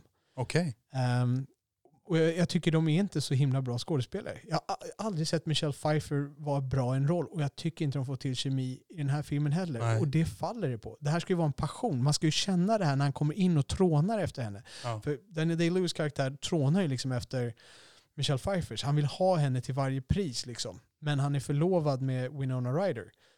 Och hon Eh. är, Michelle Pfeiffer är någon societetsdam som är lite, Ja, hon är gift med en greve det va, som bor i Ryssland då. okej. En rysk greve. Så hon måste dessutom skilja sig. Och då är det en massa så sociala grejer. För man skiljer sig inte på det här. De är ju societeten i slutet av 1800-talet i New York givetvis. Och då skiljer man sig inte, då, för då kommer det s- drabba familjen negativt och man kommer bli utslutna ur samhället. Så att de kan inte hålla på med sådana här grejer, för det kommer drabba så många andra människor runt omkring dem. Har de barn? Jag kommer inte ihåg. Nej, de får barn senare. Så filmen Daniel börjar ju, och Winona. ja, de börjar när de är förlovade. Och sen går den ju då över hela deras eh, äktenskap och sen när de får barn också. Mm. Och de träffas då olika sekvenser av hans liv. Och han faller hela tiden tillbaks mot det här då att han skulle väl ha haft henne. Återigen en otroligt vacker film. Och här hade nu budget. Och man känner verkligen att man kom in i societetssalongerna. Det var mysigt att vara där. Man Mm. gick i de här rummen, det sitter tavlor. De, har, de hade gjort stora, liksom, eh, stora scener. De hade gjort i ordning många lägenheter och platser Okej. eh, som de gick runt i och man kunde verkligen se dem. De gick länge på de här platserna så man kände att de var liksom hela. Det var inte bara en kuliss liksom. Om man vände på så var det en träplatta på andra sidan. Liksom. Så det, det, kändes, det kändes som man verkligen var med där. Men det här är en av, en av Scorseses lite, lite klenare filmer får man ändå säga då, då. Ja, Var han fel man för denna film? jag skulle vilja säga att Winona Ryder och Michelle Pfeiffer, de var tydligen första valen. Men jag skulle säga att de var fel kvinnor. Alltså Daniel Day-Lewis har ju uppenbarligen... Vilken kvinna hade du velat se då? Jag, jag tänker så här spontant så här, en ung Annette Bening kanske? Ja, svårt att säga. Jag har svårt att Alltså jag minns, jag minns dem inte men om de nu inte var bra, jag försöker se någon annan så att säga. Någon som bara kunde få kemi med Daniel Day-Lewis. Vem som helst som får kemi med Daniel Day-Lewis. Alla, Det- da, alla damer går ju igång på Daniel Day-Lewis har jag förstått som. Så att Ja. man kanske ser att de blir attraherade av honom men inte vice versa. Det blir liksom ingen, det blir ingen spänning i scenen. Och ska det vara passionsdrama då måste man ju ha det där. Man måste ju känna med Ja. känner jag. Mm. Så att jag, jag bommar lite på det. Men en jättevacker film. Alltså Ja. man kan titta på den bara för att se som en vacker tavla. Är en vacker tavla utan, utan passionerad bild. okej, jag ser inte om den. Okej. Sen kom, eh, sen kom Goodfellas 2. Tycker jag. Ah. Ja det är, det är lite Goodfellas 2, vi Ja. snackar kasino här. Casino Ja. helt. ja det är ju, framförallt tycker jag att ehm, Joe Pesci gör ju ungefär samma karaktär Ja. igen. Och det, det är en ganska, jag tycker, det är en ganska, jag tycker inte det är någon fantastisk film om jag ska vara helt ärlig. Men det, jag tycker det är, ganska, det är ganska underbart faktiskt att se den här lilla satta tjockisen Joe Pesci fullständigt köra över Robert De Niro i de här äh, argumenten. Det, det, det är någonting, alltså han är så... ja, jag, jag tycker Joe Pesci är den stora behållningen i den. Jag håller med, han är samma karaktär fast han är ännu lite mera ogängad liksom. Han är ännu lite vildare i Casino, visst är det så? Ja, han är ännu mer psycho. Ja. Ja, ja, verkligen. Och går ett ganska grymt öde till mötes när han blir... Eh, de drar väl ut hans brorsa eller vad det är någonstans och slår ihjäl hans brorsa framför hans ögon. Och sen så slår de honom, inte ihjäl, utan de, sen begraver de honom levande. honom. Ja, just det. Ja, det är rätt brutalt faktiskt.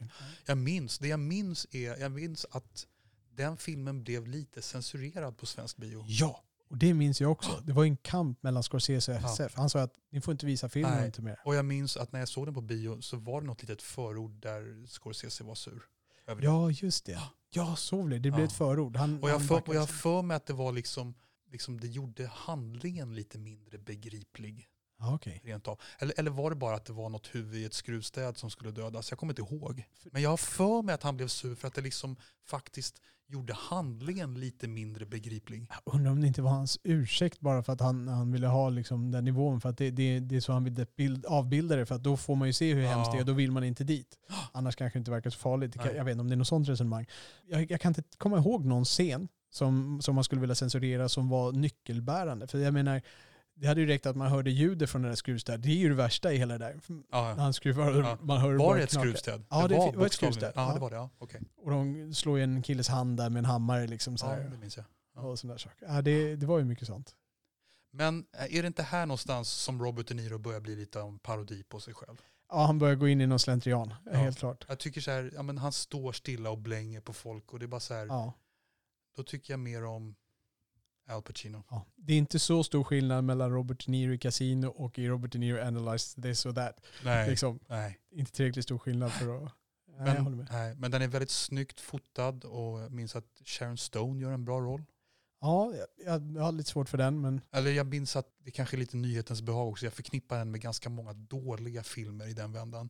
Eh, och att hon faktiskt gjorde en, en bra roll där som någon eh, liksom, kvinna som, som har väldigt eh, hög social status i de där kretsarna men som bara tappar bort sig i allt missbruk och mm, ångest. Ja, det var väl hennes försök. Jag tror hon tiggde ganska mycket om den rollen. Det var väl hennes försök att komma tillbaka på en seriös bana, eller komma in på en seriös bana. Ja. Från att vara typecastad som... eh, Jag tror hon fick en ganska, hon hade väl några år då hon kunde, fick göra lite bättre filmer efter det där. Fast nu är hon ju helt bortglömd. Ja. Tyvärr. Som tyvärr de flesta kvinnor i Hollywood blir när de Ja. kommer över en viss ålder. Visar sig, utom Meryl Streep. Yes. Kanske Susan Sarandon. Ja, nej, Casino. Vad, vad tycker du om Casino? Ja men bra men lång, lite... Det är någonting med så här vissa episka filmer där man liksom, där det berättar, när man liksom har en berättarröst och ska täcka mycket, det ställer ganska höga krav på filmen tycker Ja. jag. Och jag tycker inte riktigt att den där, den var inte så engagerande. Lite lång och intetsägande. min- Vad tycker du om slutet? Det slutar ju med att, att De Niro klarar sig ganska fine ändå. Han, han får någon liten ögonskada av, av någon brand och så sitter han och bettar på hästar och all things considered så går livet vidare liksom. Det är en true story, så det, det handlar ju bara om när den här personens liv man vill bryta. Och det, Ja, just Det det, det är en true story där jag glömt bort faktiskt. Ja. Sen kommer en Ja. film jag inte har sett, Nej. slår mig. Det är Kundun, eller hur? Precis. Den har du sett? Ja, vilken koll du har på hans årtal. Jag, jag sitter ju här med årtalen framför mig och försöker hålla lite struktur på det här. med- Du, ja, det är grymt. Nej, den har inte jag heller sett. Så att, eh, där får vi nog lämna pass. Ah, Okej. Ja. Jag, jag vet att jag alltid blandar ihop det med Sju år i Tibet, för jag tror alltid att det är han som har regisserat Sju år i Tibet, men det är han som har regisserat Kundun. Just det. Och han har ju lite så här religiösa teman. Han har ju Silence nu på senare år, som ingen av oss har sett Ja, heller. Han är ju en väldigt troende man. Det är så? Ja, ja, han är väldigt ju, ja, ja verkligen. Jag tror han är en sån där som, Är han katolik? ja han är katolik och jag tror att han har liksom lekte med tanken att bli präst men sen så insåg han att han gillar brudar och cola Okej. ungefär. Oh, okej. Ja.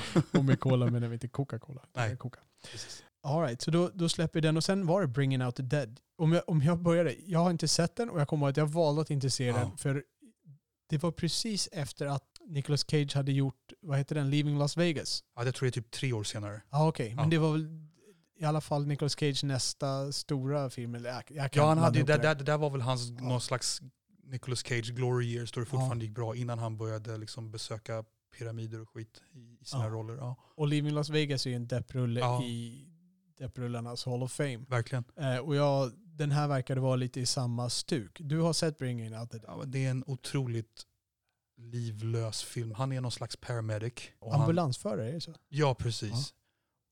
Och den är, det är Paul Schrader som har skrivit manus. Ja, Okej. Och jag minns att jag var pepp när jag skulle... Samma som har skrivit Taxi Driver. Ja, exakt. Och jag tror även Paul Schrader skrev delar av Raging Bull. Jag kan ha fel. Nej men det, det är en ganska trist film. Han är, han är trött och kan inte sova. Otroligt platt film. Jag minns ingenting egentligen. Vad är poängen? Vad vill han visa?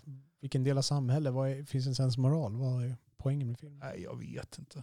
Nej. Alltså jag skojar inte. Om, om du och jag satt oss och tittade på den filmen Ja. nu, jag skulle inte känna igen en enda scen. Nej, Jag har bara en bild av en, ett trött Nicolas Cage ansikte. Ja. Och så har jag någon slags bild i huvudet av någon viss eh, neongrön färg. I don't know. Ja, okej. Jag vet inte. Nej. Vi släpper den. Nästa film är en ganska... Jag har varit, eh, det är oväntad Scorsese-film, även om man kan se temat. Det är Gangs of New York. Oj, det, nu, nu känner jag att nu måste jag erkänna att den har jag inte heller sett. Du har inte sett den heller? Nej. Eh, vad, var, vad var det för... Gangs of New York, har du inte sett den? Med Men vad, när vi började här, jag sa att jag hade sett allt från Mean Streets till... För jag hade, Bringing ju- Out the Dead. Bringing Out the Dead. Ja, jag hade inte sett Kundun. Nej. Så att, okej. Men Så nu, då- nu, nu kommer vi in i territoriet där jag har sett betydligt mindre av Scorsese. Ja, och ja, jag, tror, jag tror vi sitter i samma båt ungefär på de filmerna som är kvar där. Ja. Gangs of New York, så du har inte sett den? Jag har sett fragment av den bara. Nej. Det är ju, den är ju väldigt lång och den är väldigt storskalig om man säger så. Ja. Och den har en väldigt miscastad Cameron Diaz som eh, The Lovely då till... Nu måste jag känna, säg en kvinnlig skådespelerska du är nöjd med i en Scorsese-film. Eh, ja, alla de... Uh, Lorraine Bracco i Mean Street, nej inte i, i, i Goodfellas. Jättebra. Ja. Eh, och hon som spelade, som du nämnde namnet på i King of Comedy, hon som är hans accomplish. Mm. Eh, eh, frug, alltså de kvinnorna i Raging Bull. Jättebra. Både hans fru eh, och hon som är frugan från början, hon har väldigt liten roll. Eh, men det är en- en kvinna till i Raging Bull som jag tänkte på. Ja, ehm, Mm. Så nej men absolut, Jodie Mm. Foster. Ja, det är sant. Så att jag tror jag bara lyft fram de undantagen som kanske bekräftar reglerna. Men Cameron Diaz håller inte måttet här. Nej, jag gillar henne som skådis där, men här är hon misskastad. Vad är storyn? De slåss i New York. Ja, det är, typ, det är gäng i New York som slåss, eh, ungefär som man har gäng i Los Angeles idag som vi sitter på film på. De ena har höga hattar och vad är de andra är? De andra är kristna, de har kors, eller jag kommer inte ihåg. Hans, DiCaprios pappa kallas det Preacher eller någonting. Och, och de här gör upp och DiCaprios pappa blir dödad av The Butcher spelad av Daniel Day-Lewis. Okej. Och han ska då söka hämnd på det här genom att infiltrera deras gäng när han har blivit lite äldre och de vet inte om att han är hans son och så vidare. Och då är det den här infiltrationen det handlar om och, och ska han bli upptäckt och da, da, Mm. da, da. Det är lite departed känsla kan man nästan säga förväg. Um, men den funkar inte. Det blir ingen kemi. Det blir eh, ingen spänning i scenerna. En storskalighet. Det känns, det känns, man får ingen uh, Scorsese-känsla av filmen överhuvudtaget. Nej. Den känns inte nitty gritty reality, liksom, verklighetstrogen. Utan det är kostym, nej, inte kostymdrama för det är ju Age of Innocence, men det är liksom, eh, Period piece, Ja, säger. Ja, lite Ja. sådär. Nästan, det känns teater liksom över hela. Ja. Man klär upp de här liksom karikatyrer nästan. Ja, vad säger man om Danny Day-Lewis? Han är bra som vanligt, men det hjälper inte. Ja, nej men absolut. Han, han är ju alltid intressant att se på, utom i Age of Innocence. Eh, så han är alltid intressant att se på, och det är han här också. Han eh, blir ju en karaktär som är... Det, det är ju han, hade inte han funnits med, då hade filmen varit riktigt platt. För DiCaprio, han gör inte mycket väsen av sig. Han bara springer igenom filmen och är rädd och lite sådär. Okej. Ja, vi kanske ska lämna den. Jag har ju inte sett den så. Nej, så att eh, den kan vi lämna. Sen Aviator vet jag att du har sett. Nej, jag har inte sett den. Du har inte sett den, så då ligger vi båda där. Ja. Som handlar om Howard Hughes. Ja, den borde man ju verkligen se. Känns Ja. det som. Jag, tror att, jag, jag tror att jag skulle gilla den spontant. Som att Kate, Kate Blanchett är med också. Och det är här nu som hans DiCaprio-era börjar. För det är ju Ja. Leonardo DiCaprio som spelar Howard Hughes i The Aviator. Ja. Alltså det har ingen av oss sett där, men båda av oss har sett The Departed i alla fall. Precis, är det, är det nästa film efter Aviator? Ja, Ja. precis. Nu är vi framme vid 2006. Okej. Ja, The Departed. Du vet att det är en remake på en koreansk film? Det var du som berättade för Ja. mig. Du Jag har, fortfarande, den. jag har fortfarande inte sett den. Den heter Infernal Affairs. Har du sett den? Nej, du och jag pratade om att vi skulle hyra den på Casablanca som var en videobutik på Sveavägen en gång Ja, det var där allt hände. Ja, verkligen. Nej, men alltså The Departed. Jag gillade den som jag minns det. Jag vet att du inte gillar den. Jag blev bara så totalt irriterad på slutet. Det jag minns är att ja, men måste du liksom göra det här the macho way, gå upp och typ spöa Matt Damon på ett tak när allt du behöver göra är att ringa tre telefonsamtal. Det är Ja. så jag minns det. Ja, just det. Minns du också det så? Ja, jag, det var nog inte där min irritation fanns, för jag var redan så irriterad på andra saker då. Men Eh, stämmer du in, håller du med mig om slutet? Ja, jag håller med om Ja. slutet. Det, det är många sådana där beslut längs vägen tycker jag. Det här var ett av dem. Som, Är som det, är the Jack konstiga. Nichol, det är The Jack Nicholson show som är lite kul? Eller? Ja, men jag tycker inte han är så himla bra i den heller. Alltså han är ju, han är ju, han är ju inte skådespelaren Jack Nicholson. Nej. Han är ju, han är ju commedia dell'arte clownen Jack Nicholson Precis. som alltid är kul att titta på. Ja, men, Men det kanske inte riktigt håller. nej, för det känns ju som att när jag tänker på den här scenen, det är någonting han går in med brudar och kokain och han ska gå in och ska bara, det ska flyga i luften liksom, dammar kokain i luften, han går in och brud, slickar brudarnas bröst eller vad det nu är liksom. Okej. Och det känns som att han går bara in, nu ska vi göra Jack Nicholson show. Det är typ det. Ja, det är inte, nu ska jag gå in och spela en karaktär, hur skulle den här karaktären bete sig och känna sig och sådär. Så att, Mm. ja jag vet inte, det är borta. Ehm, handlingen är liksom, eh, Men här någonstans, för att jag tycker Leonardo DiCaprio var bra i den här filmen. Sen känns det som att han har gjort ungefär 14 sådana här likadana roller när han är ung, arg snut. Ja. Och på den här tiden var han fortfarande rätt snygg och smal i facet. Jag tycker inte han ser bra ut längre. Många tycker ju det, men jag tycker inte han ser bra ut längre. Nej. Men back then såg han fortfarande bra ut och det är någon scen där, där han, eh, han trashar några människor i en tobaksaffär eller vad det är. Ja. Han gör det med en viss conviction tycker jag. Ja, nej, jag tyckte att det var en cop-out på slutet. Vad är det för logistiska glitches du minns? jag tror inte att det är så mycket att det är logistiska glitches. Jag, jag tycker mer det känns som att grejerna stämmer inte riktigt ihop. Det, det, här, är liksom, det här är skådespelare i, någon, eh, i ett ganska ogenomarbetat manus där backstoryn inte riktigt eh, håller ihop. Man ska Mm. skicka in den här undercover-agenten och han är labil och jag vet, det, det är så många grejer. Och, och så Matt Damons roll, liksom, han, är, han är polis och är on the take liksom. Och, Okej. Ja, jag vet inte. All, allting känns bara så hopklistrat. Jag får ingen känsla av realism i filmen Nej. alls. Och det gör att, okej, då, då hamnar det i samma kategori som en Arnold-rulle i min värld. Ja. Då är det liksom, okej, då är det hur rolig är resan längs Ja, vägen? Ja, Jack Nicholson show, den var inte så rolig tyckte jag. Nej. Det var inte så jättemånga minnesvärda scener. Han blir skjuten i hissen, Leonardo DiCaprio blir skjuten i hissen i slutet. Det var ungefär det mest, Mm. ja, det var det mest nöjesvärda för att det var, det var gjort på ett sätt som man inte normalt gör det. Det stack i alla fall ut med Ja. en liten gnutta originalitet. Och det här är alltså filmen som Scorsese till sist får en regi-Oscar Det är för. en skandal. Ja, men det är väl för en jävla lifetime achievement Oscar. Ja, hade det inte varit bättre att han fick the Lifetime Achievement Award då, än att man tar hans bajsigaste rulle, hans, hans bajsigaste är hårt att Ja. säga, men att man tar den här rullen som inte är till närheten. Men de här lifetime achievement, det, det är lite tröstpris ändå. Ja men det är ju ändå Alltså, lite jag menar, grann, det är i, Du har kommit tvåa tio ja, år i Ja, rad, ja. här får du Ja, ditt ja. pris. Liksom. Ja, visst. Nej, men i, ärlighetens namn så borde han väl ha fått det, men jag tror inte han, hade han har inte blivit lika glad då. Du tror det? Du tror han blir gladare åt den här? Ja, jag tror det. Eller jag vet inte. I don't know. Är inte det hans kommersiell rulle han var tvungen att göra för att få göra något annat? Liksom, som- Säkert. vilken det nu kunde ha varit. Säkert. Och sen, sen har vi ehm, sen har vi någon till film med Leonardo DiCaprio misstänker jag. Shutter Det är Island. Shutter Island. Ja, Shutter Island. Du har sett den också? Ja, jag såg Ja. den på bio. Mm. Var det du och jag som såg den ihop? Nej, men jag tror vi pratade om det. Det här är typ tio år sedan va? En, helt korrekt, det är tio år sedan. Ja. 2010. Ja, men det, här, det är väl här någonstans som jag tycker som jag börjar få väldigt, väldigt svårt för Leonardo DiCaprio. Ja. Jag tycker han också börjar arta sig till en ganska endimensionell och arg skådis. Jag tyckte om Leonardo DiCaprio i Romeo och Julia när han var 20-22 bast. Mm. Jag tycker om, i, om honom i um, Gilbert Grape förstås. Och jag tycker om honom i några andra rullar. Men den här hårdföra snuten tyckte inte den var så bra. Alltså. Jag tyckte den väl var okej i sin kategori. Det var ju lite så här, äh, med, det ska vara en twist på slutet som jag tyckte var hyfsad. Men du, för där, jag har för mig alltså att när vi snackade om det här att jag tyckte faktiskt att upplösningen på slutet var ganska förutsägbar. Det är väl klart som fan att han själv är sinnessjuk typ. Ja, just det. Och du inte, för du för en gång skulle inte förutsåg det. Nej. det här, här var det omvända rollerna. Ja. Helt korrekt, så var det. det. det. För det här var ett slut som jag inte, som jag tyckte de dolde tillräckligt bra. Det, det, kom, det rullade, rullade inte upp förrän på slutet. För normalt, precis som du hänvisar till, jag, jag brukar tyvärr, tyvärr för min egen skull kunna förutspå grejer. Fight Club är ett exempel där, där jag plockade ganska tidigt och förstod eh, sammanhanget där. Även om det är ju aldrig så att jag liksom kan förutse allting sådär, men jag känner att okej nu är det här på gång. Det är antagligen så här, ah, okej det var sådär. Mm.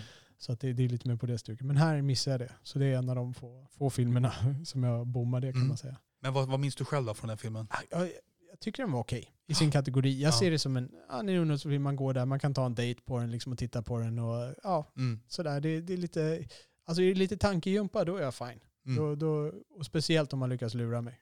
Sjätte sinnet, där blev jag ju blåst du vet, då, då är jag såld på den filmen. Liksom. Ja.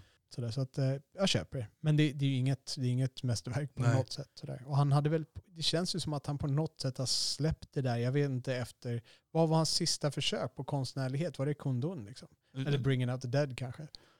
Scorsese menar du? Ja. Ja. Gangs of New York känns ju som en eh, kommersiell rulle liksom. Definiera konstnärlighet. Ja, när man gör den för historien, budskapet, hantverket. Det kommer inifrån skulle man kunna säga. Ja, exakt. Om man tittar på Gangs of New York, även om han, även om han nu skulle vara passionerad över det där så är det ju en, det är en stor rulle med kostymer och sånt där. Det, behöver, det, det kan ju finnas kostymer och sånt där i en konstnärlig rulle, men där handlar det mer om showen. Ja. Här ska du få se ett spektakel. Det är Transformers liksom, här är ett spektakel. Mm. Titta på det här spektaklet i två timmar, ett popcorn och så går du därifrån. Sen är du klar med den filmen. Liksom. Det är lite mer åt det hållet. Det finns inget att ta med sig direkt från Gangs of New York. Jag kan inte ens, om jag letar efter så kan jag inte hitta något riktigt budskap i den. Medan i hans äldre filmer, jag menar Mm. i, i Raging Bull som ändå handlar om en verklig person så får man leva sig in i den här personens värld och, Mm. och se de här, hur de är. Liksom. Det, det finns någonting att hämta där. Ska man, ska man, man kanske ska säga ändå att även fast jag inte är så förtjust i den så är Casino är väl ändå någon slags labor of love för Yes. Scorsese. Jag tror det. Va- Men var Bringing Out the Dead, du som har sett den, var det ett försök i alla fall, även om man misslyckades? Till Ja, någonting? bra fråga. Han, det känns ju som att när han jobbar ihop med Paul Schrader så sätter han en viss ribba för sig själv. Eh, nej, jag har svårt att... ah, den, kanske, nej, jag vet den kanske var jättesubtil. Den kanske var så subtil att det är bara Tarkovsky-kännare som förstod hur bra den var. Jag vet inte. Jag, Nej. Efter Shutter Island så gjorde han Hugo. Den har inte jag sett. Nej, inte jag heller. Och vad är det för någonting? Det, Tecknad film va? ja, Eller? halvtecknad har jag fått Halvtecknad. Ja. känsla. Du, ja, vi är extremt okunniga på den här filmen uppenbarligen. Men jag har ju skrivit av det i mitt huvud som en barnfilm lite grann. Får jag göra en liten, eh, jag vet inte, vi sa ju det att jag har inte så bra koll på honom som, som dokumentärfilmare egentligen. Men jag, ser du där i din lista när, när hans film om ehm, George Harrison kom? Står den med där? Nej, men jag kan nog gå in på IMDB och kolla om det. För, ja, in the meantime, Hugo, ja, jag, jag vet ingenting. Du säger, jag, vet, jag trodde att den var heltecknad, men du säger att den är halvtecknad. Eh, ja, men det är helt okunskap. Skulle den vara helt tecknad eller skulle den vara svartvit Ja. så skulle det... Jag kan, jag kan ingenting. Har du hört någonting om den? Nej. Annat? Nej. Så vi släpper den filmen och säger att Scorsese har gjort en film som heter Hugo. Det är ungefär så mycket vi vet. Jag måste stava rätt om jag ska hitta någonting på Scorsese. Vad är det som kommer efter Hugo? Ska jag gissa? Gissa. Jag skulle säga, är det inte The Silence Store? Nej. Nej, inte riktigt Silence ännu. Hugo kom 2000. Hans största kommersiella hit kommer nu. Alltså om man ser bara till dollar som den har dragit in. Mm. Ja, det här är lite pinsamt, men jag, nej, jag vet inte. Om den handlar om vargar på en gata. Wolf of Wall Street. Ja, ja, ja. ja, ja, ja, ja of course. Of course. Vad, vad tycker du om Wolf of Wall Street? Alltså det är en lång oändlig grabbfest. Eh, och ganska rolig. Jag minns att när jag satt och såg den så tänkte jag att det var bra att det inte blev ännu en dejt på denna film. Okej. eh, den är alldeles för lång och jag förstår liksom, jag fick inte riktigt någon, ingen riktig sensmoral i den heller. Det är bara så här, ja han blåser halva världen på pengar och blir rik och knarkar och gökar och allt vad han gör. Ja. Och sen så blir det någon liten downside, det sätter CIA dit honom, eller vad är det som händer? Jag kommer inte ens ihåg. ja, någon, Ja. absolut. Och så hamnar han i finkan och sen så blir han föreläsare och everything goes on as usual. Ja. Är det inte lite så? Jo. Men det, det var väl, det är också baserat på en verklig historia. Jo, att man får väl hålla sig verkligen där också. För han, den här är ju baserad på boken han skrev själv om sitt eget liv, om jag har Ja. förstått det rätt. Den här personen. Men återigen, vi har ju sagt att, att eh, Scorsese är bra på att inte döma, men hade filmen kanske mått bra av lite mer moralism? Ja, jag vet inte hur den, hur den skulle. För att när jag tittar på den så känns det ju, den känns ju lite skruvad. Okej. Eh, alltså den känns, jag, det är möjligt att det är så här det såg ut, men den känns ju som att den är lite skruvad. Alltså det är lite så här, drar upp lite på komediskalan. Mm. Det är inte så att det blir en komedi, men de drar ändå lite på den knappen. Jag Så att minns att, går- det var framförallt, jag, skratt, Ja. jag skrattade, det var det jag minns. Ja. Scenen när, han, när både han och Jonah Hill ska bråka om någon telefon eller vad det är, när båda är påverkade hemma hos honom. Tagit Quaaludes eller Ja, något ja. sånt där. ja, men det är ungefär det jag minns. Ja. Fantastiskt roligt. Ja, jo. Ja. Och det är liksom, eh, ja jag vet inte riktigt vad man ska säga. För, för mig kändes det som en eh, 10% parodi liksom. På, Okej. på den verkliga historien på något sätt. Mm. Eh, Jag vet inte om det kan ha varit sådär skruvat, men jag har svårt att tänka mig att det är så där det ser ut exakt i verkligheten. Eh, Men hade den mått bra av något litet, du sa att den var ganska skruvad ändå, jag tycker det lite. och med skruvad mer, att den hade någon liten kritisk ådra som, som smög igenom då och då eller? Det har ju inte varit hans stil. Det är just det. Men, men med Goodfellas, då han lyckas han ju förmedla det här budskapet, hur, hur dålig den här världen var, trots att han inte går ut och säger det i ansiktet på Nej, nej. Och jag tycker det försvinner lite i komedin här. Ja. Jag, jag vet inte riktigt, för att det blir inte riktigt en, i min värld blir det inte riktigt en historia om den här händelsen, utan det blir en parodi på historien om den här händelsen. Ja. Eh, Men det, den drog in en massa pengar och den var en stor succé. Fick den någon belöningar? Jag vet inte. Men den är, för, den är för lång, eller hur? Är det många av hans filmer som är för långa? Vi kommer ju Ja. komma till... Den längsta av dem Ja, absolut.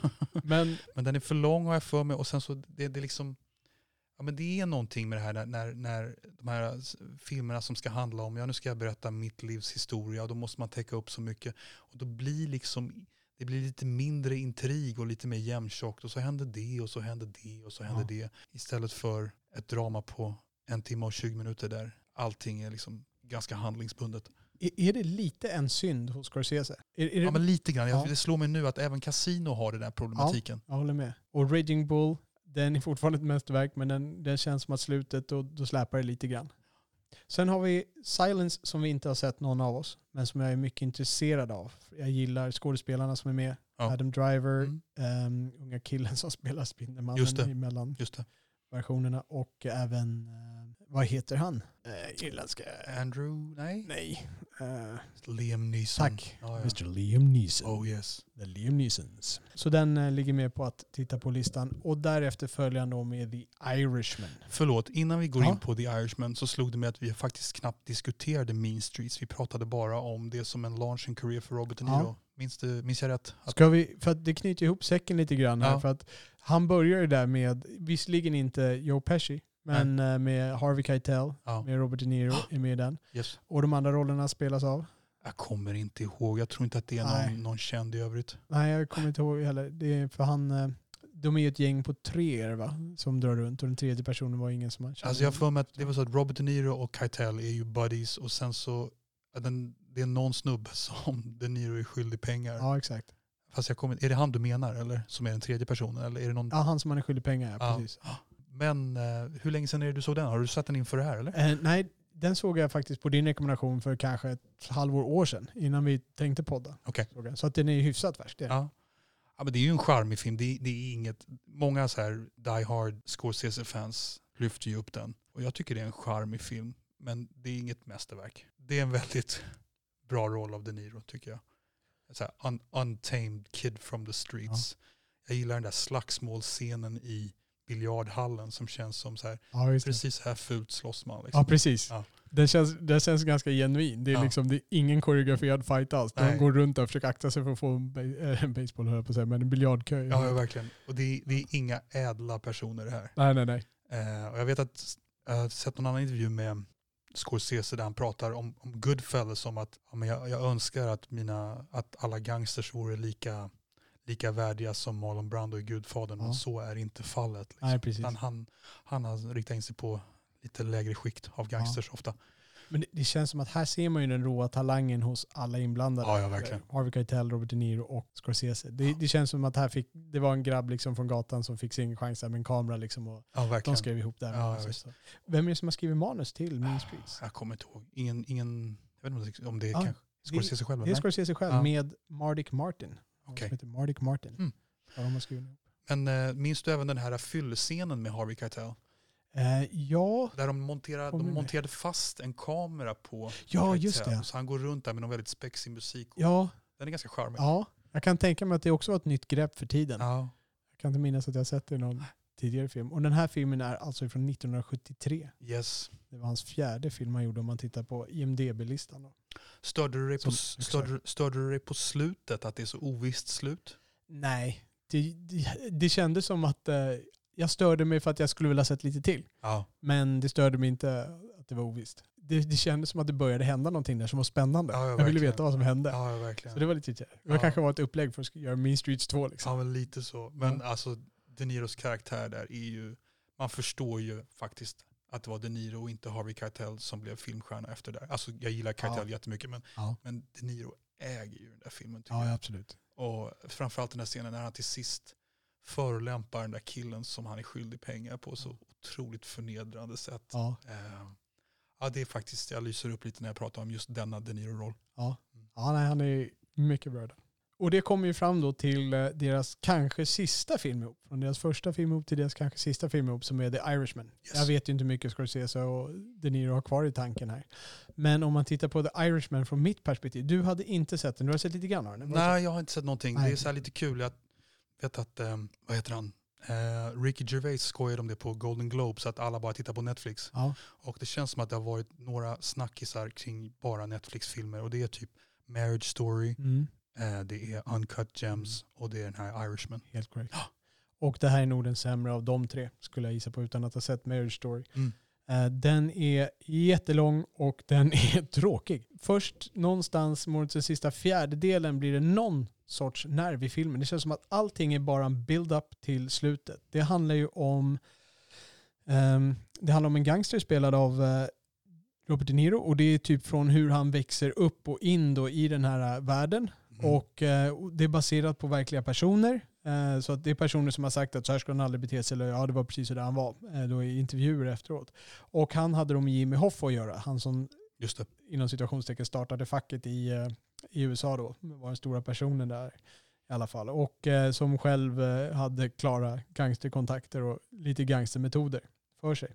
Och Jim Hoffa är spelad av Al Pacino Och sen har vi då Joe Pesci som spelar en, jag tror inte han är överste gangstern där, men han är, han är den som ligger ovanför De Niro i alla fall och säger till honom vad han ska göra. De Niro blir en hitman liksom Mm. i maffian till slut. De målar hus som de beskriver, det blir det. Med blod då eller? Ja, have to Ja. paint the house. Då Ja. skvätter det blod på väggarna. Så att det var deras kodord. Och den som är bäst i det här, det är faktiskt Pesci. Ja. Eh, tycker jag, helt klart. De Niro, han, eh, han går bara på någon autopilot, har samma min i hela filmen, gör ingenting i hela filmen. Alltså gör ingenting, det vill säga att han, inga utspel åt no, ändra hållet. Han blir klart att han blir lite arg här och var, men han är en ganska lugn och samlad person och det är väl därför han stiger i rang trots att han inte har så jättemycket bakom pan, pannbenet liksom, eller någon, något annat för, för, för sig. Pacino som Jimmy Hoffa, jag vet ju inte hur Jimmy Hoffa var, jag vet inte hur likt det är hans Jag har sett en, där. jag har sett en, eh, en tidigare film om Jimmy Hoffa. med Nicholson. Ja, har du sett den? Ja. Den var okej. Minns jag. Eller det var liksom Ja. så här, jag kunde så lite om Hoffa när jag tittade på den. Jag tyckte den var, den var väl ganska seg sak, men det var en ganska informativ, bra film. Var det Oliver Stone som gjorde den? Nej, jag tror att det var David Mamet. Okej. För det var lite kontrovers där gällande om, för där, båda de här två filmerna, Irishman har också en teori om hur Jimmy Hoffa dog. Som de precis, för det är ju okänt, man vet ju inte hur Jimmy Hoffa dör. Han Han, försvinner va? försvinner, ingen vet riktigt vad som hände. Nej. Eh, Det har, det har inte framkommit. Så att båda de här filmerna presenterar varsin teori för vad som hände med Jimmy Hoffa. Och Okej. jag ska inte gå in på vad The Irishman har för teori. Du kan spoila, I don't care. Ja, Ja, men det, är, inte det är en ny film, förlåt. Ja, precis. Yes. Så det finns folk som vill se den. Så Ja. att jag spoilar inte därför. Men så att säga, hela, alltså det här är, vad är det, tre och en halv timme lång. Men De. De, eh, De Niro är the Irishman? Eller vem är the Ja, Irishman? det är De Niro. Okej. Han kallas The Irishman. Det blir ingenting av det som händer hela vägen fram dit. De hoppar lite i tiden där för att det, det handlar liksom om um, De Niro och Pesci håller på att köra iväg. Jag tror att de ska åka och eh, träffa Hoffa eller de ska på semester med fruarna och sånt där och är Hoffa inblandat i det. Och då, då blir det flashbacks liksom för de stannar vid, ett, eh, vid en mack och då är det, ja det var där vi träffades första gången och då börjar det där liksom han var Mm. truckförare och egentligen och så hur de började stjäla lite kött och så börjar på den vägen börja bygga upp. Och det, det, liksom, det är ingenting av intresse som händer. Det är bara vanliga, du vet han går in, han skjuter, vi drar de här fraserna hade vi, så här illa betedde Mm. vi oss, så här känslokalla var vi, ba ba ba ba ba. Och så går de igenom det där ända fram och de träffar Jimmy Hoffa och så ska, okej, de ska bonda lite grann, ba ba ba ba ba. För De Niro och Al Pacino då, Jimmy Hoffa och den här Irishman kamperar ihop då till viss del. Och för Irishman utför lite gärningar åt Hoffa då. Och sen då på slutet så börjar det skära sig mellan de här. Speciellt när Hoffa då kommer ut ur fängelse. Han sitter inte i fängelse tag där då. eh, För det han hade gjort. De andra vill ta över facket och sådana saker. Så att först då börjar det hända någonting. Och då är så utled. Och det här är alltså typ två och en halv, 2.45 in i filmen. Som är tre och en halv timme lång. Och sen ska det då komma mot någon slutuppgörelse. Och det finns ingen känsla mer där. De Niro har en dotter som han har en knepig relation till där då. Mm. För att han, eh, när hon är liten så går han och spöar skiten ur en eh, butiksägare som behandlade henne lite illa. Så när hon jobbade där. Han hade skällt ut henne där, eller gett henne en örfil eller någonting. Okej. Och sen dess så ser hon sin pappa som en skurk och hon vet att han eh, håller på med de här grejerna. Men det, det är bara liksom scener där de byter ögonkontakt och de funkar inte. I min värld funkar de inte, det blir ingen känsla. Nej. Och det, det, här ska liksom vara en, det här ska vara en nerv för honom att han har sån dålig relation till sin dotter. Men det funkar inte, det blir ingenting där. Det blir ingenting i relationen mellan De Niro och Pacino. Men hade en, hade en eh, finns det någon skådis som hade kunnat göra det här bättre än De Niro? Alltså, ja absolut. Ja. Alltså, kanske inte är Det- han som är huvudfelet utan det är bara story. Men jag tänker mig att någon kanske skulle kunna gjort det bättre. ja, jag, jag tänker mig, alltså, alltså, jag skulle säga lite på regin. Alltså, det kanske inte är De Niros fel, men det blir, liksom ingen, det blir ingen spänning mellan de här personerna. Och där måste man lägga på regin på något sätt. Ja. Absolut kan man ta fram skådespelarna, men i det här fallet så, jag, jag ser inte hur man med, den här, med de scenerna kunde få någon energi alls. Det, det skulle man behövt bygga upp mer med dialog med, med andra typer av scener än bara nu, nu sitter vi och äter frukost, du tittar på mig, jag tittar på dig och sen är det klart. Nu ska vi förstå att, man förstår ju vad de menar men man får ingen känsla för vad de menar. Och Al Pacino då som Jimmy Hoffa. Inget särskilt. Ehm, Får han, göra, får han något så här härligt Al Pacino-utbrott som man kan se vad den är för film? nej, han, han är uppe där och latchar lite grann.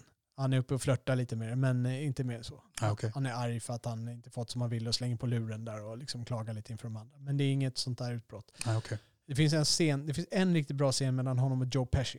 Okej. Den- Den är bra. Eh, och där, när jag hörde lite de pratade, för att då, då stod Joe Pesci där, han ska jag verkligen vara lugn? För att Joe Pesci är väldigt lugn i den scenen. Då. Mm. Ska jag verkligen vara lugn? Om han får sitt uh, Al Pacino-utbrott, ska, jag- liksom, ska jag verkligen förhålla mig så här lugnt? Ja, du måste vara lugn, liksom, ska du se sagt. Och så här. Okej. Ja. Men den, den scenen är bra. Men det är också det är typ den enda scenen jag kommer ihåg som sevärd överhuvudtaget, hela filmen. Okej. Ja, efter två timmar här med dig så känner jag att jag är mer benägen att se om Raging Bull kontra att se Ja, The Irishman. absolut. Du skippade Irishman. Ja. Det, det enda som var vänt med det var för att kunna Ja. stå med i min kritik här. Får jag ta och backa lite kring just den här äh, filmen om Mm. äh, George Harrison. Det är en bra film. Kom vi fram till vilket år den kom? Jag tror den kom 2009, 2011 där någonstans. Jag är inte helt säker. Eh, men George Harrison han var ju med i The Beatles. Just det. Gitarrist som skrev några catchiga låtar av The Beatles. Minns du vilka? Eh, nej, det har jag ingen koll på. Here comes the sun Ja, just det. och eh, While my guitar gently weeps. Ah, okej.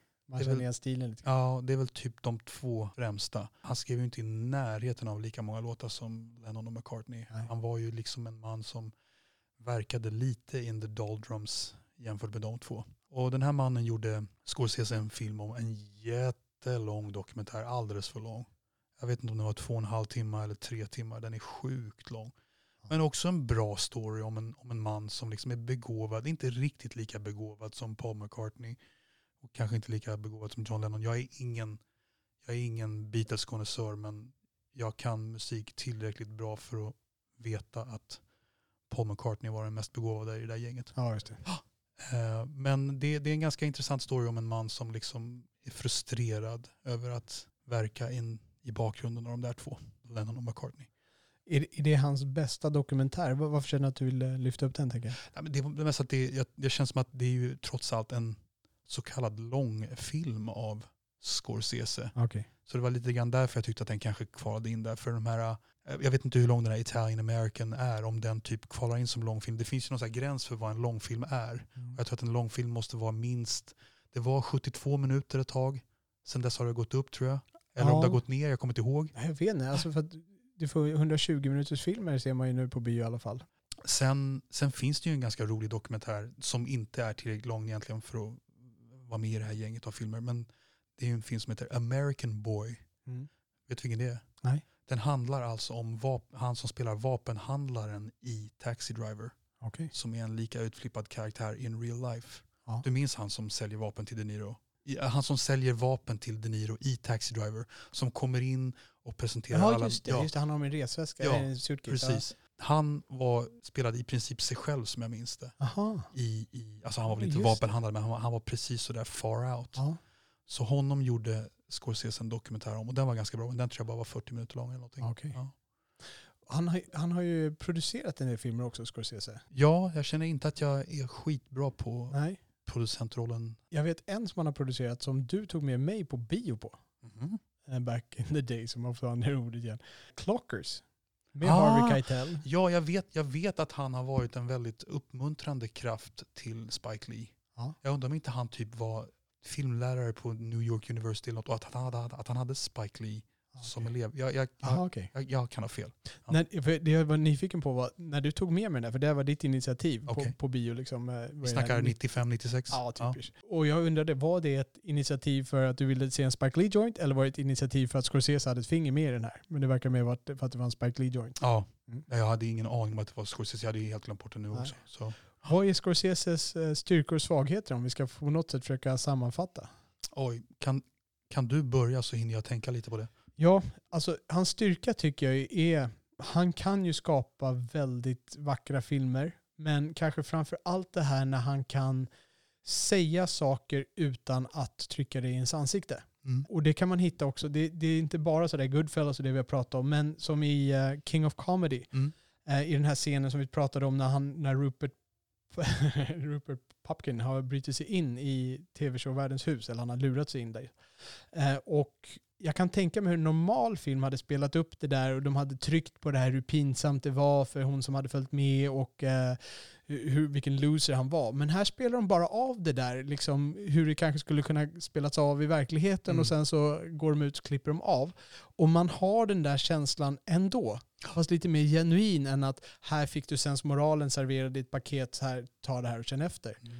Och det, det tycker jag är en eh, verklig styrka. För jag tror att det är väldigt svårt att göra. Det är väldigt svårt att hålla den där gränsen. Att förmedla någonting utan att överförmedla det. Mm. Och den gränsen är han mästerlig på Ja. att balansera. Jag håller med. Berättarteknik, skådespelarprestationer, klippning. Väldigt snyggt klippta filmer tycker jag. Svagheten framförallt det är ju att han, han verkar bli helt besatt av att jobba med vissa skådespelare. Han har gjort lite för många filmer med Leonardo DiCaprio. Han har gjort lite för många filmer med Robert De Niro. Ja. Ju mer jag tänker på det så tänker jag att det finns, han hade kunnat stoppa in fan så mycket mer lämpliga skådespelare än Robert De Niro i exempelvis New York, New York. Ja. Sen så um, kommer jag tänka på Quentin Tarantino som har sagt att filmmaking is a young man's game. Jag tror att han har sagt det. Har vi någon sån här libel clause? clause här? jag, vet inte. jag har inte, jag har inte faktakollat där. Men jag, jag vill minnas att han är inte ensam om att ha sagt att, att it, it's a young man's game. Och om vi bortser från att det är a young person's game så kanske man ska säga snarare än a young man's game. Herregud, Scorsese han har ju han har väl gjort filmer i snart, snart 50 år. I något skede så tappar man väl lite grann stinget. Jag menar vi, vi snackar, hans bästa filmer gjorde han trots allt på 70-talet. 70-talet en bit in på 80-talet. Sen blir det sakta sämre och sämre.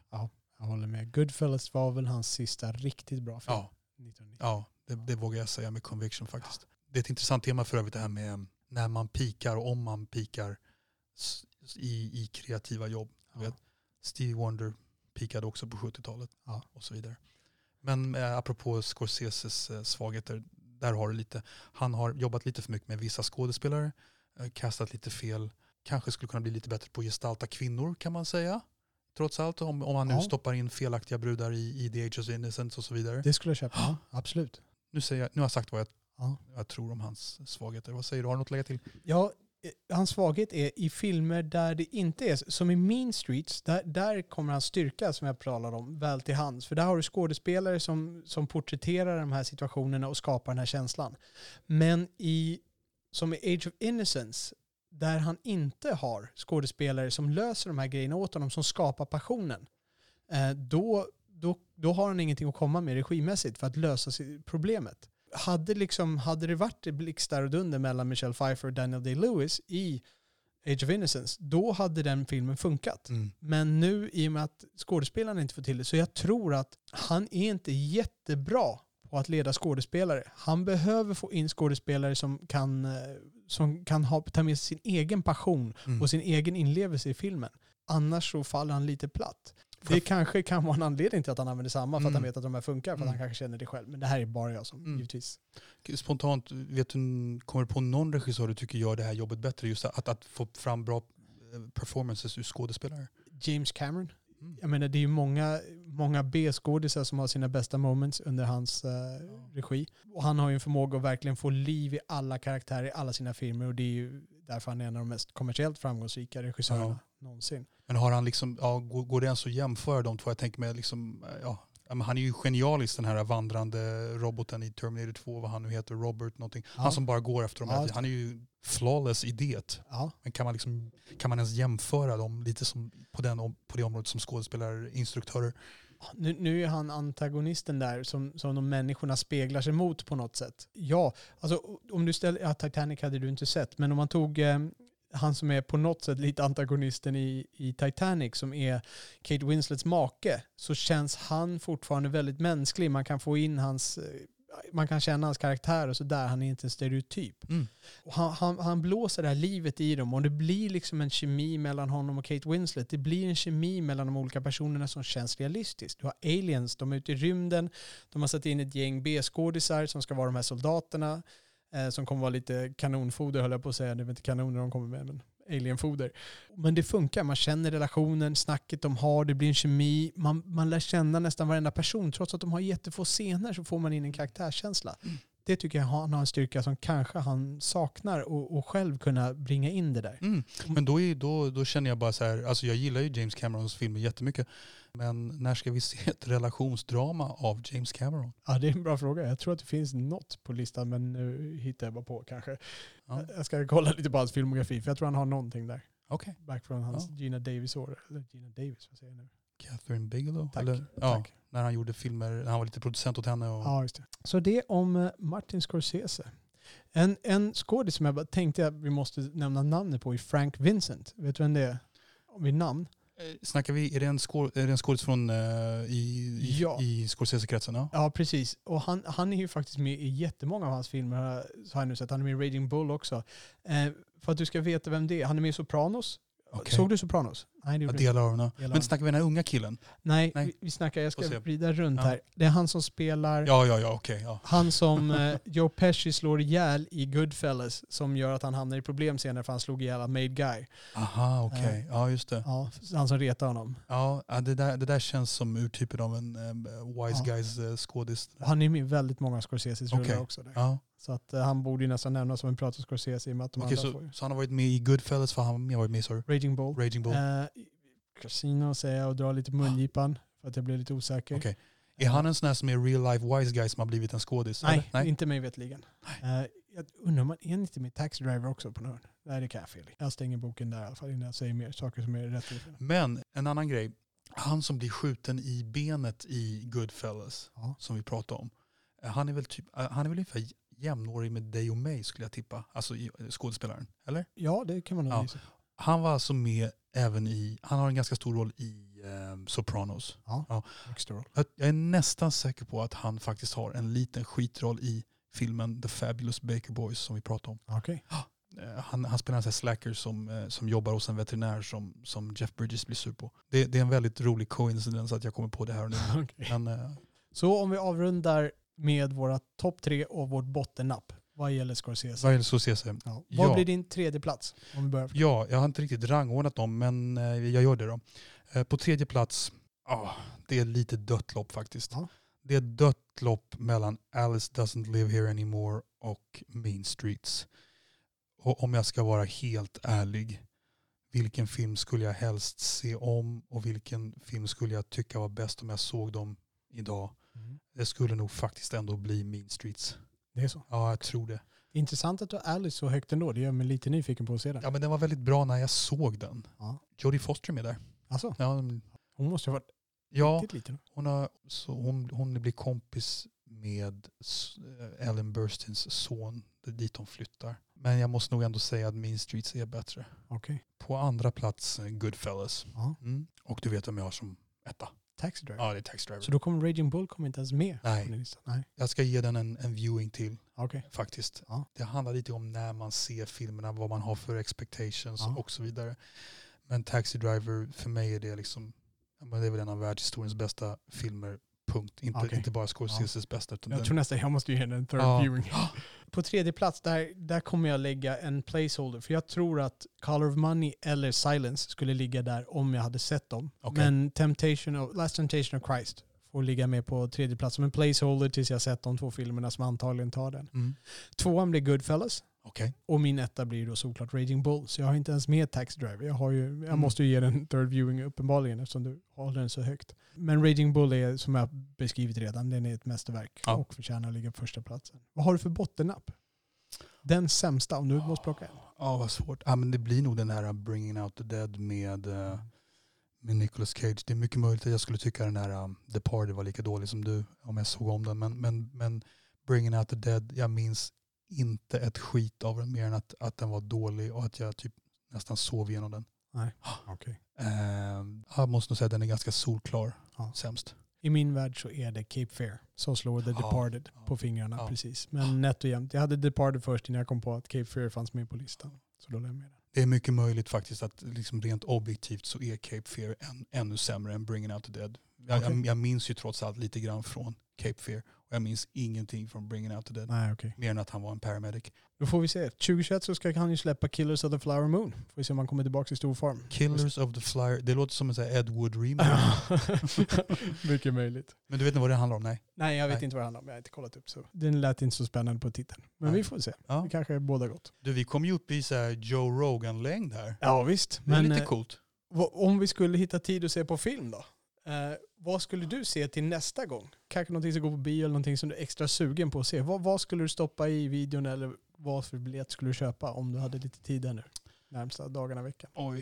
Är det några filmer på bio som du är sugen på? Får jag ta liksom, får jag beta av en klassiker, ta något nytt hur jag vill? Eller tänker du snarare något nytt? Ja. Om du hittade tid, vad skulle du sätta dig och se då? Ja, Jag har ju inte sett 1900 av Bertolucci. Ah, Okej. Vet du vem som spelar huvudrollen? Nej. Robert De Niro. Är det så? Jag kunde jag gissat. Ja, just. Ja. Robert De Niro och Gerard Depardieu. Jag tror, jag tror att Burt. Burt Lancaster. Det finns, ju, det finns ju lite klassiker som jag inte har sett. Vad är det för årtal på den? När är den gjord? Jag tror Uppenbarligen inte 1900. 1980 tror jag. Ja, okej. Ah. Med Gerard Depardieu? Ja, Ja, okej. ja. Trodde han först kom där på 84 eller vad det var när han kom med... Jag, tror inte han, jag vet inte om han har så stor roll. Men det, här, det, är, Fru det är ju, men det är ju ett ep, det är en ep, det är ju en episk film. Den är väl, vad är den, tre, fyra timmar lång? Ja, okej. Så du skulle hellre gå och se den än någonting som går på bio? Ja, Okej, you caught me. jag, vill ju helst, jag vill ju helst se någonting som är 1,20 lång. Ja. Mitt attention span är ju inte så bra these days. Jag vill ju gärna ha någonting som är ganska to the point. Inte, inte så långt och episkt berättande. Men, men Nej. det är mer, och jag, jag måste erkänna att 1900 det, det är lite mer det är lite mer bucket list egentligen. okej. Ja. Om jag verkligen ska prata om något jag är pepp på att se, då blir det lite svårare. Då får jag tänka lite så får du säga vilken du helst vill se. Jag har väl tre rullar på min lista lite grann. Jag har 1917 Okej. som jag hoppas fortfarande går på IMAX. För att den, eh, det verkar vara ett spektakel. Jag var lite motig mot den i början där. Det är ju en första världskriget som ska vara gjord i en tagning inom situationstecken, men gjort som om den var gjord i en tagning. Så den vill jag gå och se. Sen uh, Once upon a time in Hollywood. Du har ju avrekommenderat den. Den är skit. Ja, jag vill ju i alla fall ha sett den eh, då, så man Mm. har en komplett Tarantino-lista. Det blir kul, du får jämföra den med The Irishman. Det ska bli intressant att se om du tycker den är bättre än The Irishman. Ja, okej. jag måste tycka den är bättre än Larry, men så dålig kan det vara. Alltså Tarantino är alltid intressanta scener Ja, i alla fall. Det, den här, det hade knappt en annan film. Irishman. Eh, sen har jag Aniara som jag velat se länge. Ni gick på bio för länge sedan. Det är en, Mm. om jag förstått det här rätt, det är en svensk sci-fi. Jag har undvikit att ta reda på någonting om den för jag vill se den med, en, med tomt papper. Du vet vem som skrev den när det begav sig? Jag vill inte veta någonting. Så att, eh, Ja, Det, det är av Harry Martinsson. Okej, jag vill inte veta någonting. Det var ord som inte resonerade. Okej.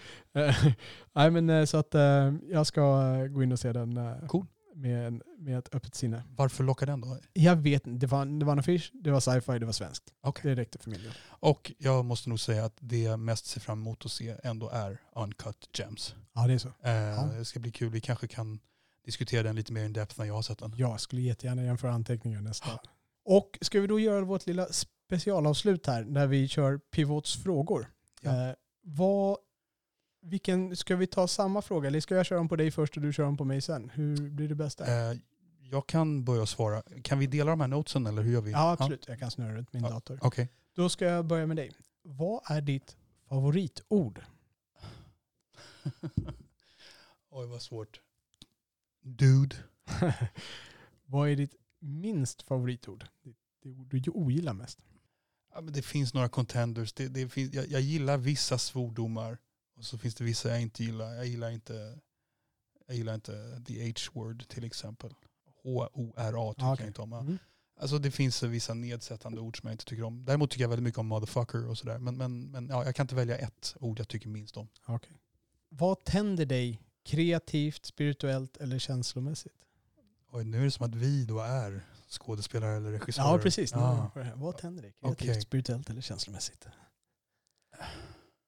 Ja, men, eh, jag, jag får eh, möten med människor. Möten med människor. Mm. Alltså intressanta människor, där man får lite energi av att träffa människor. Mm. Det här är väldigt kreativt och kul det här. Ja. Vad blir du avtänd av? Ehm, det är också lite så här, mä- människor, ehm, jag vet inte, människor, när människor håller långa monologer, när man, slut, när man slutar att lyssna på varandra. Det tycker jag är väldigt tråkigt. Okej. Ja. Vad är ditt favoritsvärord? Motherfucker. Ja, okej. Eller, ja, delad plats med eh, fuck it tycker jag om också. vad, är det, vad är det för ljud eller oljud som du älskar? Oljud som jag älskar. Ljud eller oljud som du älskar? Ja, men jag gillar när det smattrar regn på fönstren. Okej. Det, det gillar ju typ alla, det är inte så inte originellt. Men Vad är det för ljud eller oljud som du avskyr? jag gillar inte abrupta ljud. Abrupt. ljud. Alltså när, när, jag, när en hund är bakom mig och skäller och jag inte kan förutse det. Ja. Abrupta ljud. Abrupt. ljud. Vilket yrke annat än ditt eget skulle du vilja försöka dig på? Alltså i- med, med mina förutsättningar här och nu. Här och nu. Oj vad svårt. Um, jazzmusiker. Mycket bra. Mm. Vilket yrke skulle du inte vilja göra? Spärrvakt. Om himlen existerar, vad skulle du vilja höra Gud säga när du kommer till pärleporten?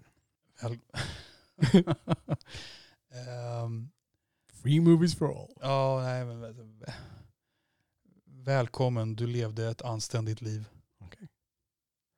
All right. Det var de tio frågorna. Jag vänder runt den Okej. här. Jag inser att jag kanske borde ha tänkt igenom det här. Ja, du har rehearsat det här? Nej, jag har inte rehearsat det. det. Har inte jag heller, det märkte du väl? Okej. Ja, de står på engelska så jag får översätta. Helt korrekt. Eh, vilket, är ditt favorit, vilket är ditt favoritord? Annie. Vilket är ditt mm, minst favorita ord? Det som börjar på C som man röker. Ah, interesting. Oj, man ska inte utveckla enligt det här, eller hur? Eller? Nej, eller ja, eh, Lipton gör inte det i alla fall. Nej, okej. Vad, eh, vad turns you on kreativt, spirituellt och eh, emotionellt? Eller, om, eller, om, eller emotionellt? Passionerad, öppen dialog. Ja. Konversation. Ja. Mm. Vad eh, turns you off? Det, det blir väldigt sex-vibb. Ja. Eh, vad, vad avtänder dig? Ja. Ehm, ytliga, bedrägliga människor. Eh, vilket är ditt favorit, vilken är din favoritsvordom? Eh, just för stunden rakasta. Finska eller? Ja, betyder grovt översatt älskling med lite fel böjning där. Men är, det, är det ett svärord eller? Ja, ja alltså det, det är det jag säger när någonting händer i alla fall. För det, allting på finska låter som en svordom i min värld. Min fru är halvfinsk så jag har rätt att eh, säga de här sakerna. Vi skojar lite grann om det här hemma. Okej, så du, du har gjort en svordom av det? Ja, alltså jag, jag har hört det, det låter som en svordom så jag säger det och då är det ett ganska fint ord ändå. Jag kommer ihåg, det var du som berättade för mig att Jonas Björkman en gång i tiden, när han, eh, för i tennis så fick man ju inte säga fula ord. Nej. Så att jag tror att när, han, eh, när det gick dåligt för honom så skrek han Leksand vill jag minnas, för han avskydde laget Leksand. Nej, det, Nej. nej. du, du kommer nära. Men det, alltså, det finns ett klipp på YouTube där han spelar i Wimbledon där Ja. han blir skitförbannad och skriker luder. Luder? Ja. Okej. Ja, okej. Ja, Nej. close enough, Leksand, luder. Ja, Ja, jag har för mig att det fanns någon sån här historia. Så Ja. jag tyckte det var ett ganska bra sätt att komma kring svordomar. Liksom. Så man kan dra inför barnen. Ja. Ehm, vilken eh, noise är din favorit? I oljud. Eh, måsar. Måsar som skriar på sommaren. Och ehm, vilket ljud gillar du minst? Silence. Ja, silence. Det blir eh, fingrar på en tavla kanske. Nej, jag, jag kommer inte på Ja, något. du hör till de som tycker det är läskigt eller? Nej, jag, jag ryser när det, Ja. när det är det ljudet, absolut. Nej, vet du vad? Gnissla tänder. Kan jag säga. Okej. Gnissla tänder. Okej. Min son gör det ibland när han sover. Och då, jag har svårt för det. Jag kramar honom då. Är det dags för bettskena snart eller nej? Nej, nej. Det är, Okej. ingen, det är ingen större fara. Alltså. Okej. Mm. Eh, vilket jobb hade du testat på eh, om du inte satsade på det här du gör nu? Ehm, ja, jag skulle nog testa på att vara någon sorts medieperson. Jag, jag sitter här och poddar för att jag tycker det är kul. Ja. Jag skulle kunna tänka mig någonting lite åt det här hållet. Alltså Ja. prata mer eh, for a living. Jag, jag är rådgivare så att jag pratar en hel del annars. Men kanske lite mer i sådana här former. Mm. Debattera och forska lite mer. Ja, Vilket jobb skulle du inte vilja ha? Eh, ja ehm, hjärnkirurg. Because of the pressure? Ja, dels, dels det extrema ansvaret och dels det är inte riktigt min tekopp. Jag kommer ihåg jag skulle bli läkare en gång i tiden för jag skulle hjälpa människor hade bestämt mig. Sen såg jag på tv en sån här, när man fick se en hjärnoperation, de skruva av liksom locket och man såg det bara nej, det skulle jag inte bli. Det var bara slut, det skulle bli advokat istället. Okej. Ja. Ja. just det. Kommer du ihåg, eh, eh, jag minns att jag var så otroligt pepp på uppföljaren till eh, När lammen tystnar. Ja, och då gjorde ju din, Hannibal. Ja, av din älskling Rid- Ridley Scott. Ja, just det. Och där är det ju någon, Inte min älskling. Nej, jag skojar. Ja.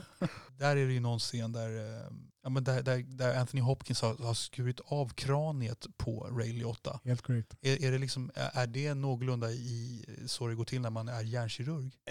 Nej. Det måste det väl Ja, vara? alltså precis. Det, det är ju samma grepp för att såga av kraniet där. Ja. Sen om man skulle sitta och käka middag och snacka ändå, det, det vet jag inte. Ja, nej. Det gjorde de inte när jag såg. Nej, TV. det, är- det, det är bland de mest, största besvikelser jag haft på en film. Ja, det, Faktiskt, jag kan ja. tänka mig det. Ja. Och så tar jag den här sista på engelska. If heaven exists, what would you like to hear God say when you arrive at the pearly gates? Din familj väntar dig. Excellent. Med det så tycker jag vi tackar för idag. En uh, tipp av här till eh, Max von Sydow. Tackar honom för hans filmer och James Lipton för hans insats. Tack för att ni har lyssnat. Tack. Du har lyssnat på avsnitt nummer två av Filmpapporna med tema Martin Scorsese. Dina värdar var Oliver Grassman och Robert Lindblad. Filmpapporna är möjliggjord av Ekonomihjälpen Redovisningsbyrå. Du finner dem på ekonomihjälpen.se. Du kan också följa oss på Twitter på filmpapporna. Mer information om oss, vår blogg och fler avsnitt av vår podd hittar du på filmpapporna.se. Där kan du också lämna frågor eller feedback i kontaktformuläret. Med det så tackar filmpapporna för den här gången och önskar er till nästa gång mörka salonger och salta popcorn.